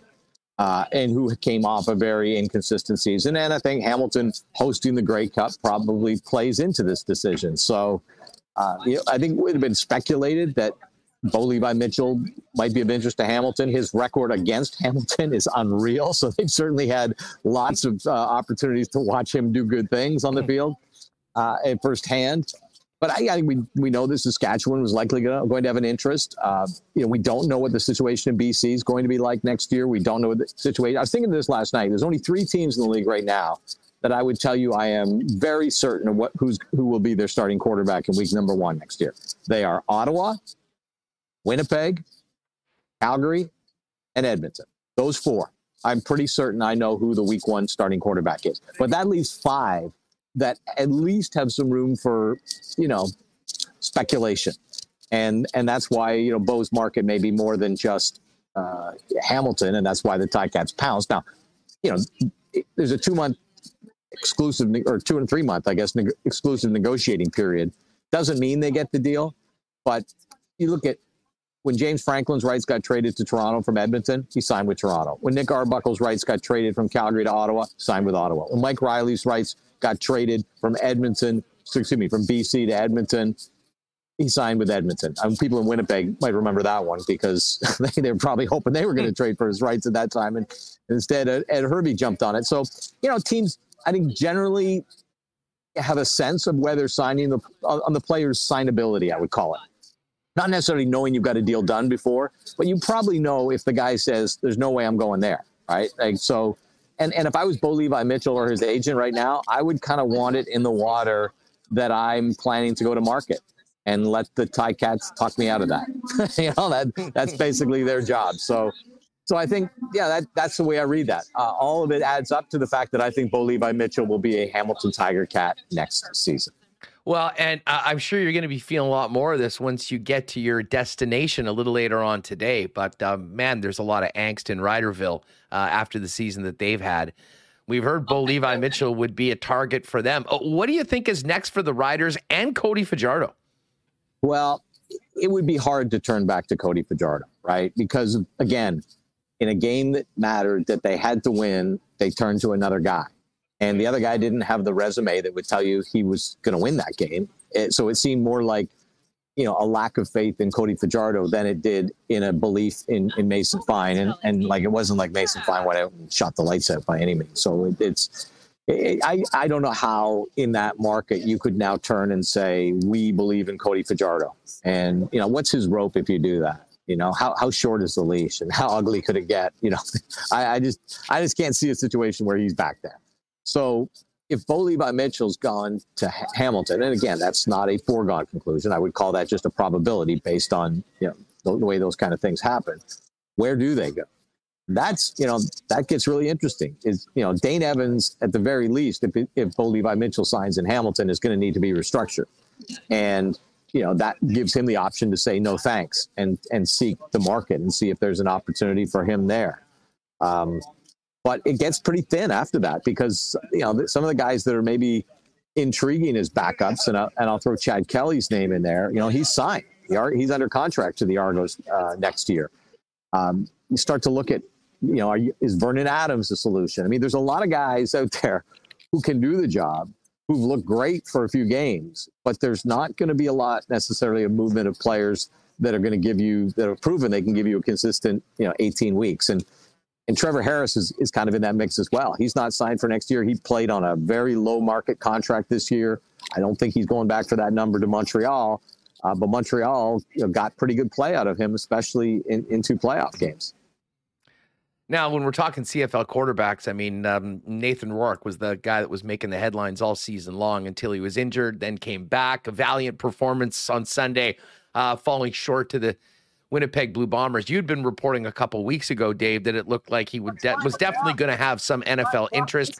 We're seeing Adam Schefter reporting today that these workouts are going to begin next week. What can you tell us about NFL interest in Nathan Rourke and where? Uh, I mean, what do you think the chances are that he's back with BC? And if he's not, what does that do to the Lions offseason? Well, I think it's it was predictable that he was going to get workouts, and and look, I you know I think there were teams that were even interested before NFL training camps opened, and Nathan Rourke was shooting the lights out the first, you know, five six weeks of the CFL season. I think there were there were teams that even made inquiries about his availability, not knowing that he can't just ditch out of a CFL season. Um, but uh, so yeah, the interest is there. It does, but it doesn't cost the team anything to give a guy a workout, right? Like you, it would behoove you to look at a 24 year old who just shot the lights out in half a season of Canadian football and the only thing that surprises me is that, as Adam Schefter reported, that you know these workouts are going to start basically imminently. Which, I mean, the CFL season starts, excuse me, ends a little earlier than usual this year, uh, and a lot of these, you know, there, there, wouldn't seem to be a rush. And given that he's coming off an injury, I'm a little surprised if these are going to start right away. Um, and then, you know, it's it's going to be up to what opportunity he senses. I mean, questions can be what is his priority? Is his priority to get in, get his foot in the National Football League door, no matter what the role is, and no matter what the vision for him may be in that organization, or is it to go in at a place where he can legitimately compete for a number two job? And that's that's totally up to him. And you can make arguments both ways. I mean, I know people who've said if he's not offered an opportunity to compete for a backup job, he should stay in Canada, you know, make five hundred thousand dollars a year next year, and you know, basically raise your stock. And, and you're, you're 24, you got lots of time to go to the NFL. You may not be Warren Moon who walks into an unqualified number one job, but you might be able to walk into a competitive number two job, which would be more than maybe than he gets offered this offseason. The other side would be just get in the building, let them see who you are, let them see the way you work, wait for the depth chart in front of you to kind of fall down, as often happens when you're talking about quarterbacks and your opportunity just lands in your lap. And from an economic perspective, get that pension clock started in the National Football League as early as you can.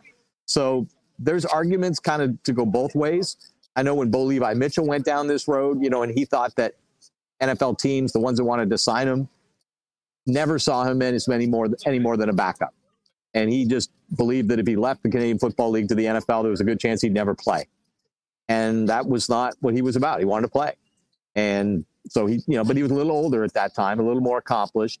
And, you know, the, the, you can make the argument both ways about Nathan Rourke being younger. You can say, one, you know, gives him an opportunity to go to the National Football League now and be patient for three or four years. But it also gives him the opportunity that if he thinks he, he'd be better off for his development playing than watching, you know, he can still do that in the CFL. Uh, what does BC do if he signs in the NFL? Boy, it, I mean, yeah, we're we're we're going to be in a game of musical chairs when it comes to quarterbacks, you know, and it's a great question. Did they see enough in Vernon Adams this year, you know, to believe in that? Um, you know, we didn't really see Michael O'Connor for more than a half, you know, in, in a meaningful situation. So it's really hard to project him as the starter. And then you start, you know, going through the other guys who could be on the market this year. Trevor Harris, you know, Dane Evans, Nick Arbuckle, um, you know, and and then you know that's yeah, it's it, there's definitely going to be some quarterbacks that people don't think are great players that are going to be counted on for next season and probably pretty well paid because of uh, you know the market is set by supply and demand, not necessarily the amount of talent that's on the market. Dave Naylor, TSN Football Insider, with us on his way to Regina for the Grey Cup. Of course, all those big CFL stories will be talked about through the week, but as we get closer Sorry, to Sunday. By the way, Huss, I should have thrown Cody Fajardo's name in there, of course, when I was talking about guys with, you know, suspect recent resumes who may be counted on next year. He, he would definitely be a guy coming off a disappointing season that somebody's probably going to be in pursuit of this year. Yeah, no doubt he'll get a second chance somewhere as well. Um, but obviously, this weekend it's all about the Bombers and the Argos. What did you think of the uh, championship, uh, divisional championship games, and uh, the matchup we've got between uh, the Bombers and, of course, a very familiar face in that Argo backfield that came back on the weekend in uh, true Andrew Harris form? Yeah, I uh, well, one, I was glad I got both games right in my uh, prediction head because I was wrong on both the week before. But I, I, I just had a sense that that uh, you know, I, and the Argos are kind of a weird team, right? Because they like they've won the East two years in a row, and I've never been part of a conversation where people have talked about whether they're one of the three best teams in the CFL. you know, which which is pretty weird. You know, given that given this back to back division, because you know they their quarterback is very divisive in terms of people who analyze and follow the game. Uh, he's got a big arm.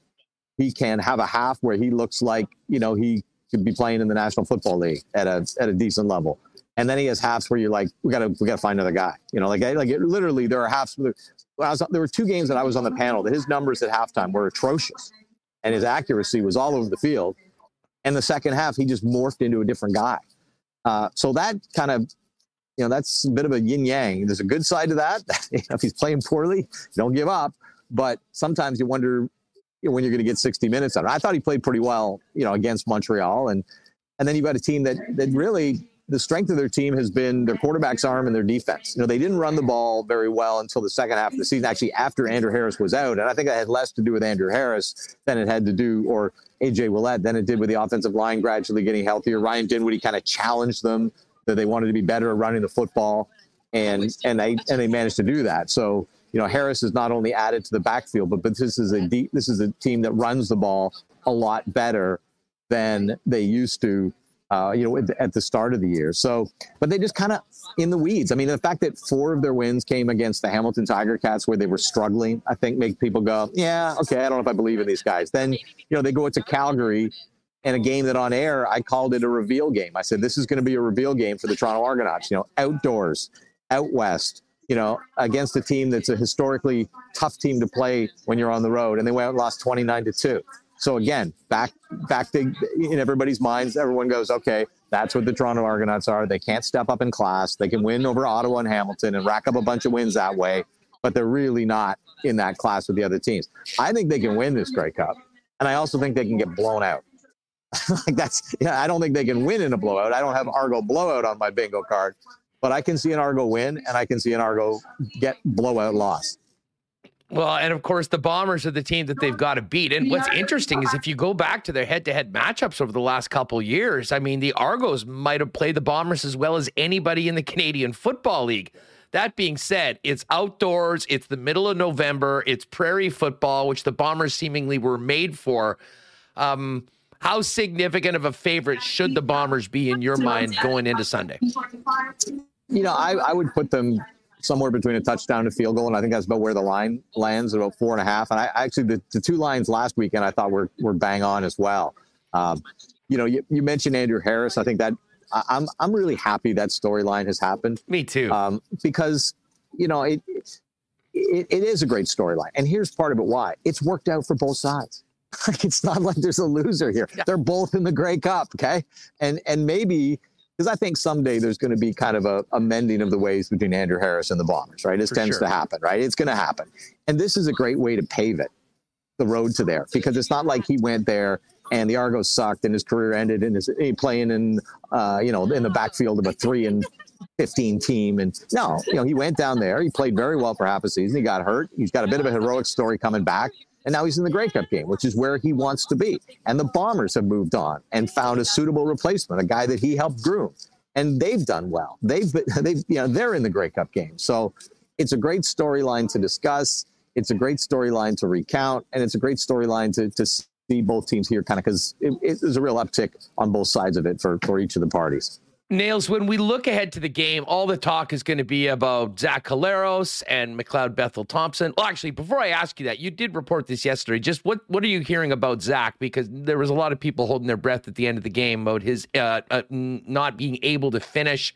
Um, they're saying all the right things. No one's seen them practice yet so far. I mean, should there be any nervousness uh, in Bomberland about um, how close to 100% that Zach's going to be for the game? Yeah, I don't have a handicap on his percentage and, and such. And, and I think we know that if he wasn't 100%, he's playing in this game. I just know there's no concern about his availability. You know, there's no, can Zach go? yeah, that, and, and I'm saying that on, on, on Monday, right? So you, you, there's no concern six days from game day. So unless he suffers an injury at practice or aggravates something that's still healing from the game, because obviously he was dealing with something, and it doesn't mean they might, you know, give him a I don't say a veteran day at practice, but might kind of you know lighten his load in practice just if there's something they, that needs to be managed this week. That there's certainly those are all possibilities. Those aren't things I know about, but those are things that you know would certainly be plausible. Uh, and, and none of them would create concern or doubt that he's going to be the starting quarterback on Sunday. Um, so back to the question I was going to ask. Uh, you know, we'll be talking about Collaros and MBT yep. and Ja'Gared Davis and Willie Jefferson. I mean, the big stars. Uh, is there a player or two on each team that we maybe won't be talking about or won't be household names to fans that will be crucial in getting the job done for uh, both the East and the West Division champs mm, on your hmm. side? Mm, let me think about this one. Let me think about this one. Okay.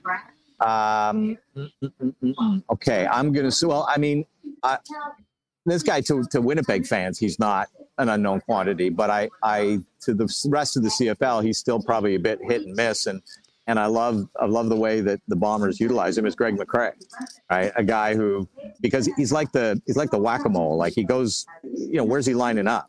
if you're the defense, he could be out wide, he could be in the slot, he could be in the backfield, he could be running between the tackles, he could be 40 yards down the field. Um, and I, I don't know the story behind his his kind of presence in that lineup, but it it sure looks like a guy that they just recognized had all kinds of athleticism and ball skills and said, you know, we don't have a place in our lineup for him, but we'll have to find one. That's what it looks like, right?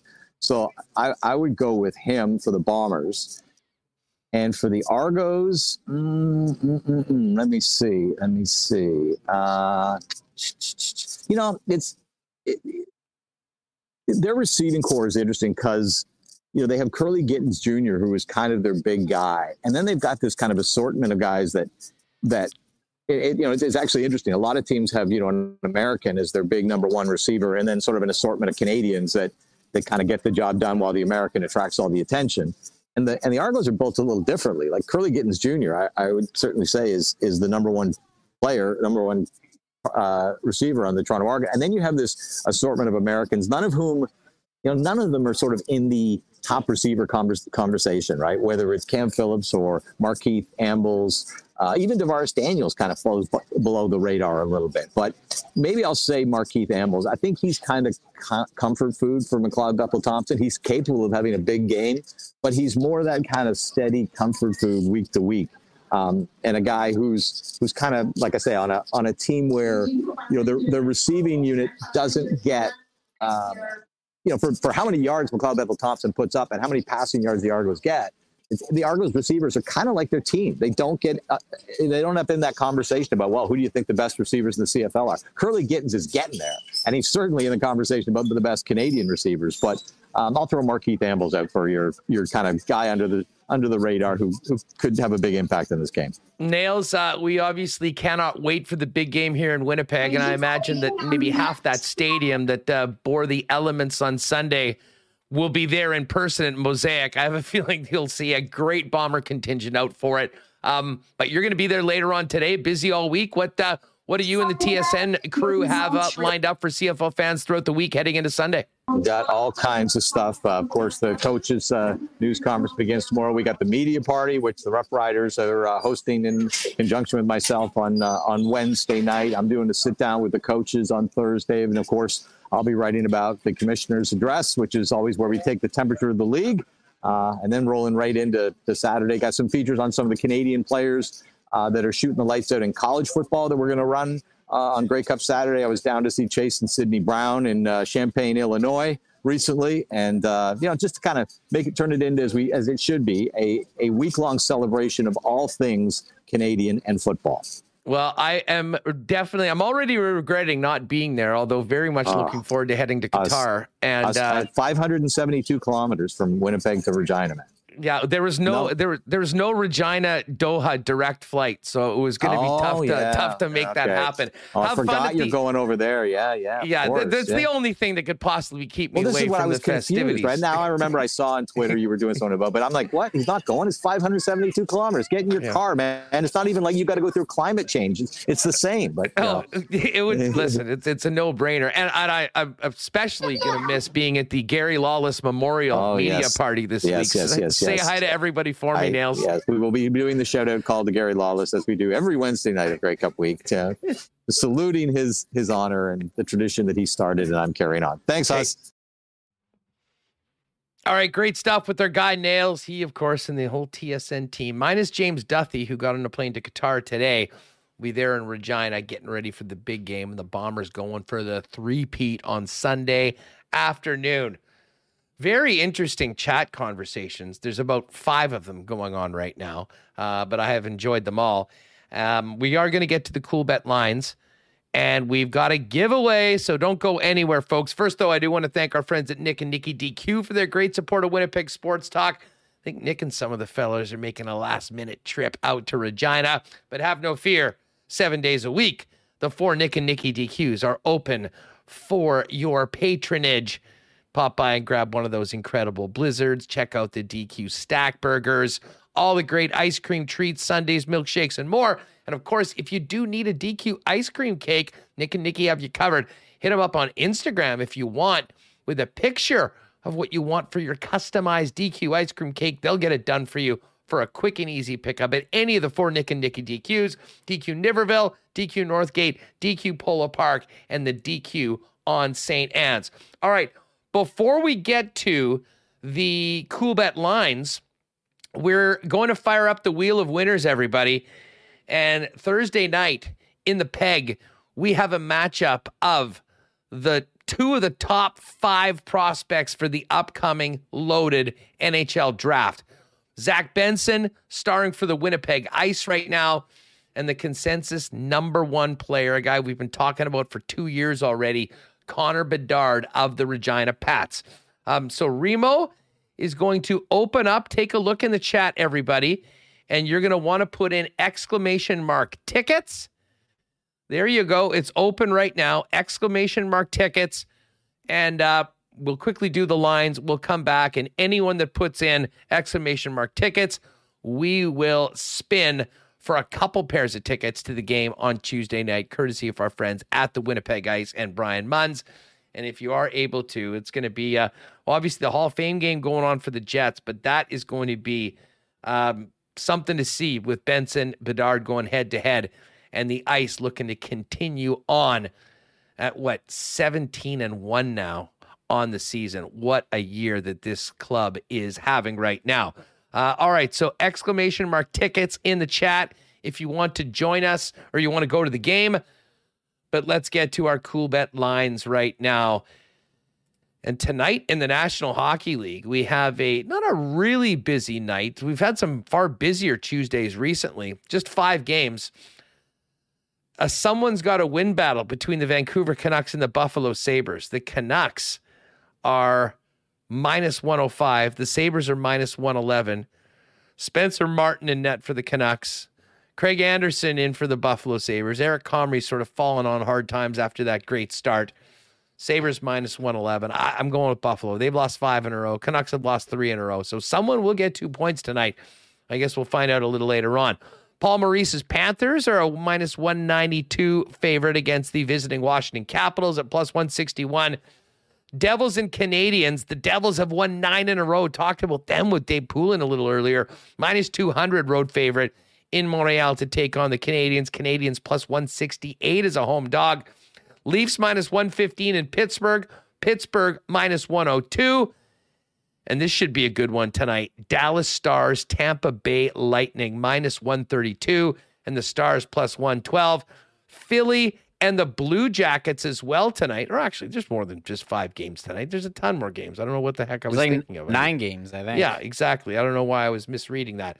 So we got Philly and the Blue Jackets. By the way, Philly minus 114, Jackets minus 103.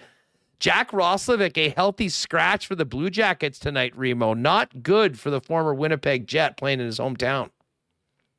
Yeah, it's kind of crazy. You know, a lot. I see a lot of comments uh, in chat about that. Laine injured, Roslovic, healthy scratch, PLD pissing everyone off and what causing two fines over the weekend. Um, crazy. So I mean, I, we're going to be talking about this trade for a long time, but I, am surprised to see, especially they have so many injuries. He's kind of been playing like all over the line of two. They had some guy um, who I wasn't too familiar with there. Let me just pull it up. Uh, I have their lines right here. Emil Bemstrom on the top line there with Gaudreau and Boone Jenner without Patrick Laine. So uh, it's been a rough go for the Blue Jackets. They've been blown out uh, quite a bit, and and the Flyers have been getting some great goaltending from Carter Hart this year. I hope Johnny game. Hockey's. I hope Johnny Hockey's enjoying that yeah. anon- anonymity uh, because there's not a lot of good things happening right now with uh, CBJ. Uh, big Central Division matchup, basically a pick 'em. Wild at the Predators. Detroit is a very slight favorite in Anaheim against the Ducks at minus 114. And the late game, the San Jose Sharks plus 225 on the money line against the Vegas Golden Knights. Vegas minus 270. Saw Gary tweeting the Arsenal was packed today with Vegas Golden Knight fans picking up that new retro reverse jersey. I don't mind it. It's not too bad with the Vegas down the middle, but uh, guess when you've only been around for five years, making a retro reverse is probably a little bit different.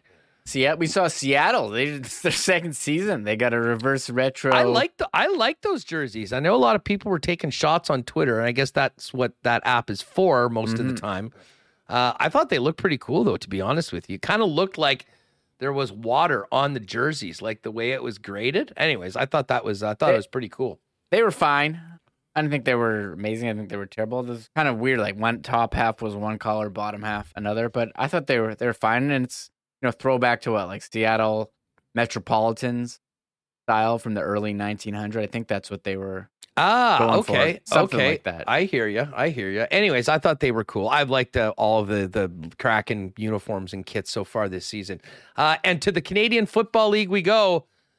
The line in the Grey Cup is moving, folks. If you got in early on the Bombers, good for you. Opened at four and a half, went to five. Now it's five and a half.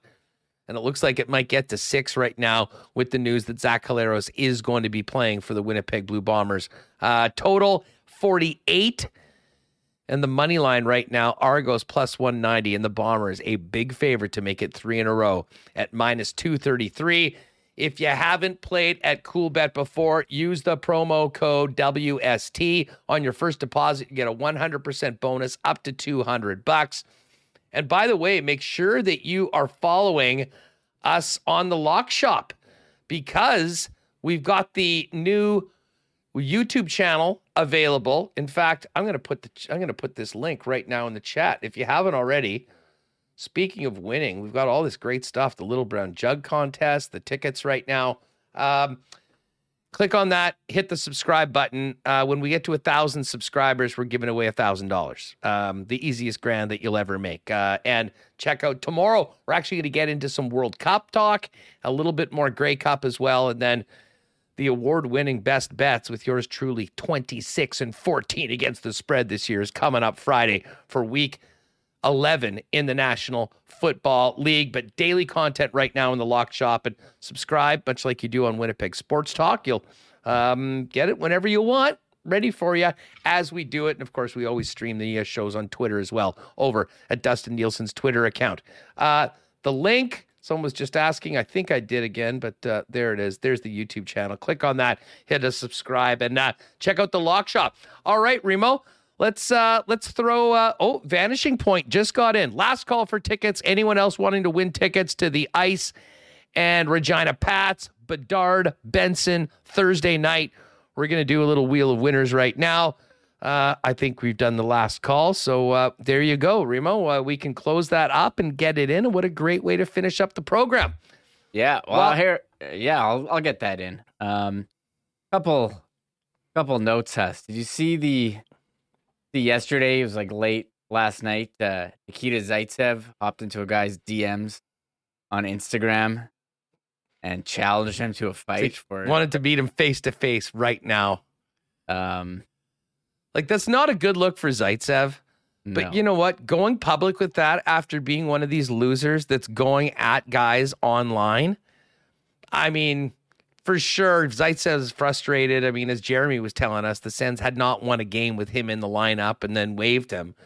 Um, so you know what happens? You know, pro uh, hockey players they have uh, they have. Oh yeah, please get this man out says- of the league. Disgusting. So Nikolai. this someone shared this the video of like the message. So he messaged a guy, "Wanna wanna meet me tomorrow face to face? Come on, text me back. Want to see you face to face immediately." And what did he go on to say here? Uh, I guess they're showing the proof. So he messaged a guy. That's pretty. I mean, I don't know. I I almost I'm almost fine. You know, if you're taking a bunch of cheap shots and stuff from losers online that decide to go at you, um, slide into the DMs, call their bluff. I'm fine with it. Now, as a player, I just block those losers and not deal with them. But hey, Zaitsev, Zaitsev probably wants to get uh, some frustration out. So uh, maybe at one of his internet haters, he was trying to do it. Uh, that being said, I would advise NHL players to stay away from responding personally to trolls on the internet.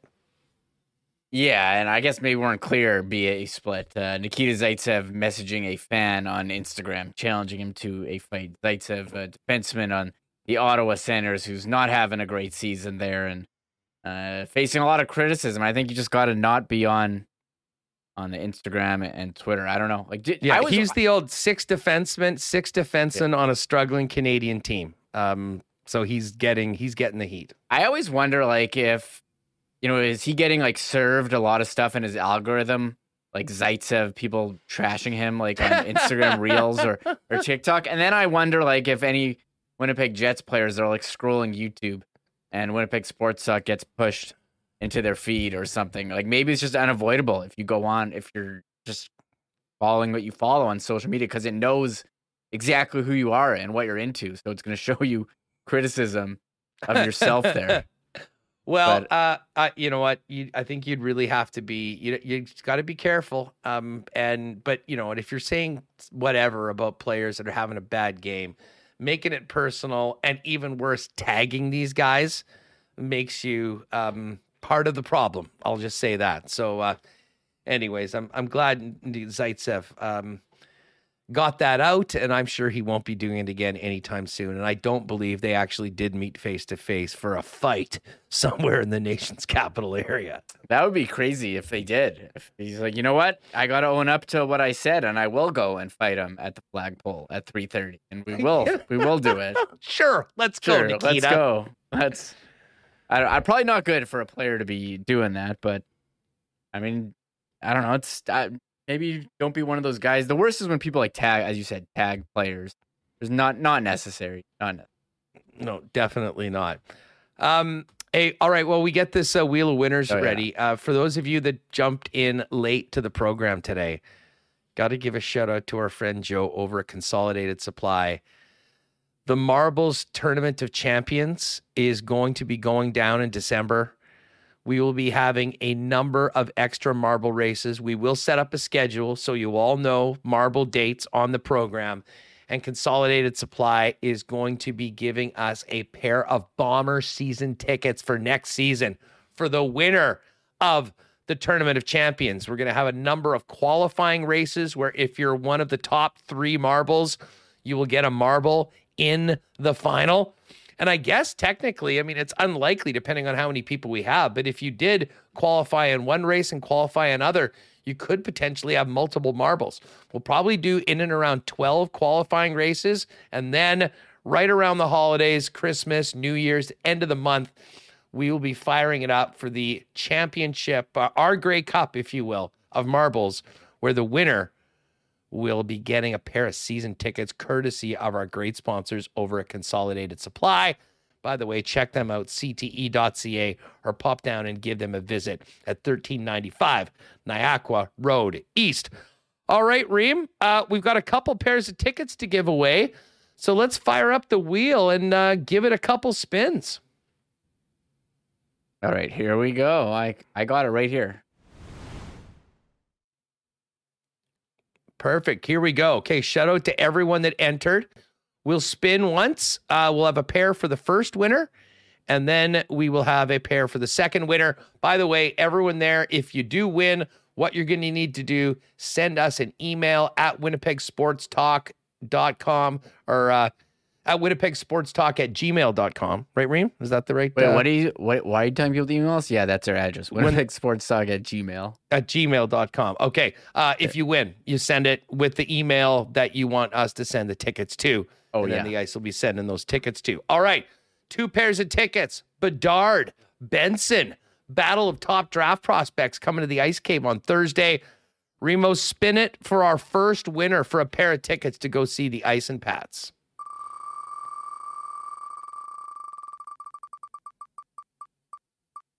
And it. Mike Cochran, Winnipeg. Got a boy, Mike. So, Mike, send us an email, winnipegsportstalk at gmail.com, with the email that you want the tickets to be sent to. Uh, so, Mike is our first winner, and uh, let's spin it again for our second winner for a second pair of tickets for the big game on Thursday night. Gibber. If Mike wins again, we respin. And it's. Val L. Nice work, Val. So, Val L, hit us up, Winnipeg Sports Talk at gmail.com. Congratulations. And we got a pair of tickets for both Val and Mike Cochran.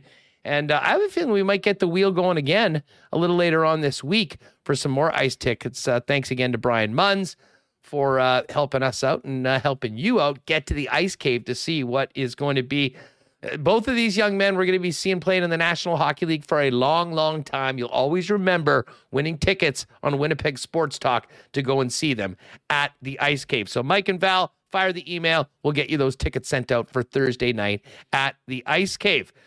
Um, Rima, what's going on tonight? Just uh, back and uh, continuing to ease into your new reality of uh, 33% more Remuses under the one roof?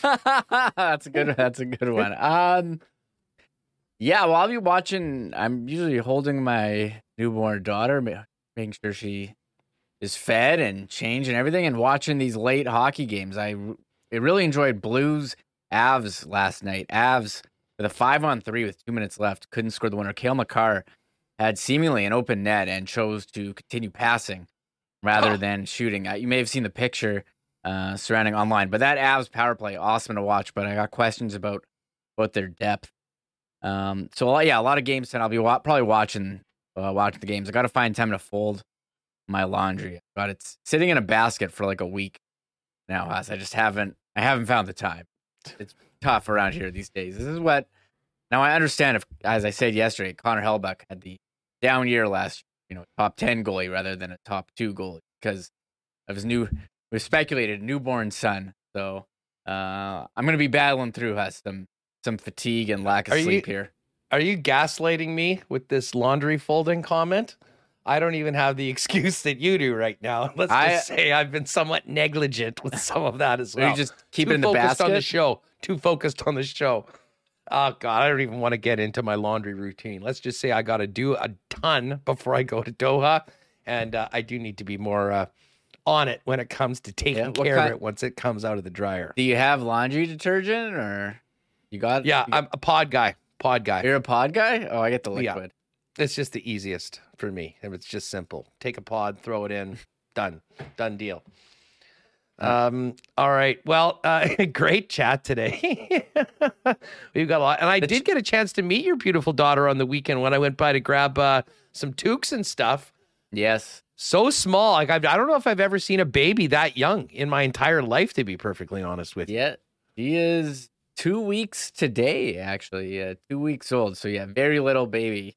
I thought my three year old son was little when I pick him up, and now he feels like massive compared to you know newborn newborn daughter. So um, yeah, two. It's been uh, been a while. Two weeks. Thanks everyone for all, all, the well wishes and all that. You know, we did have one baby on the show, uh, Cam Meredith. Uh, short yes, that's right.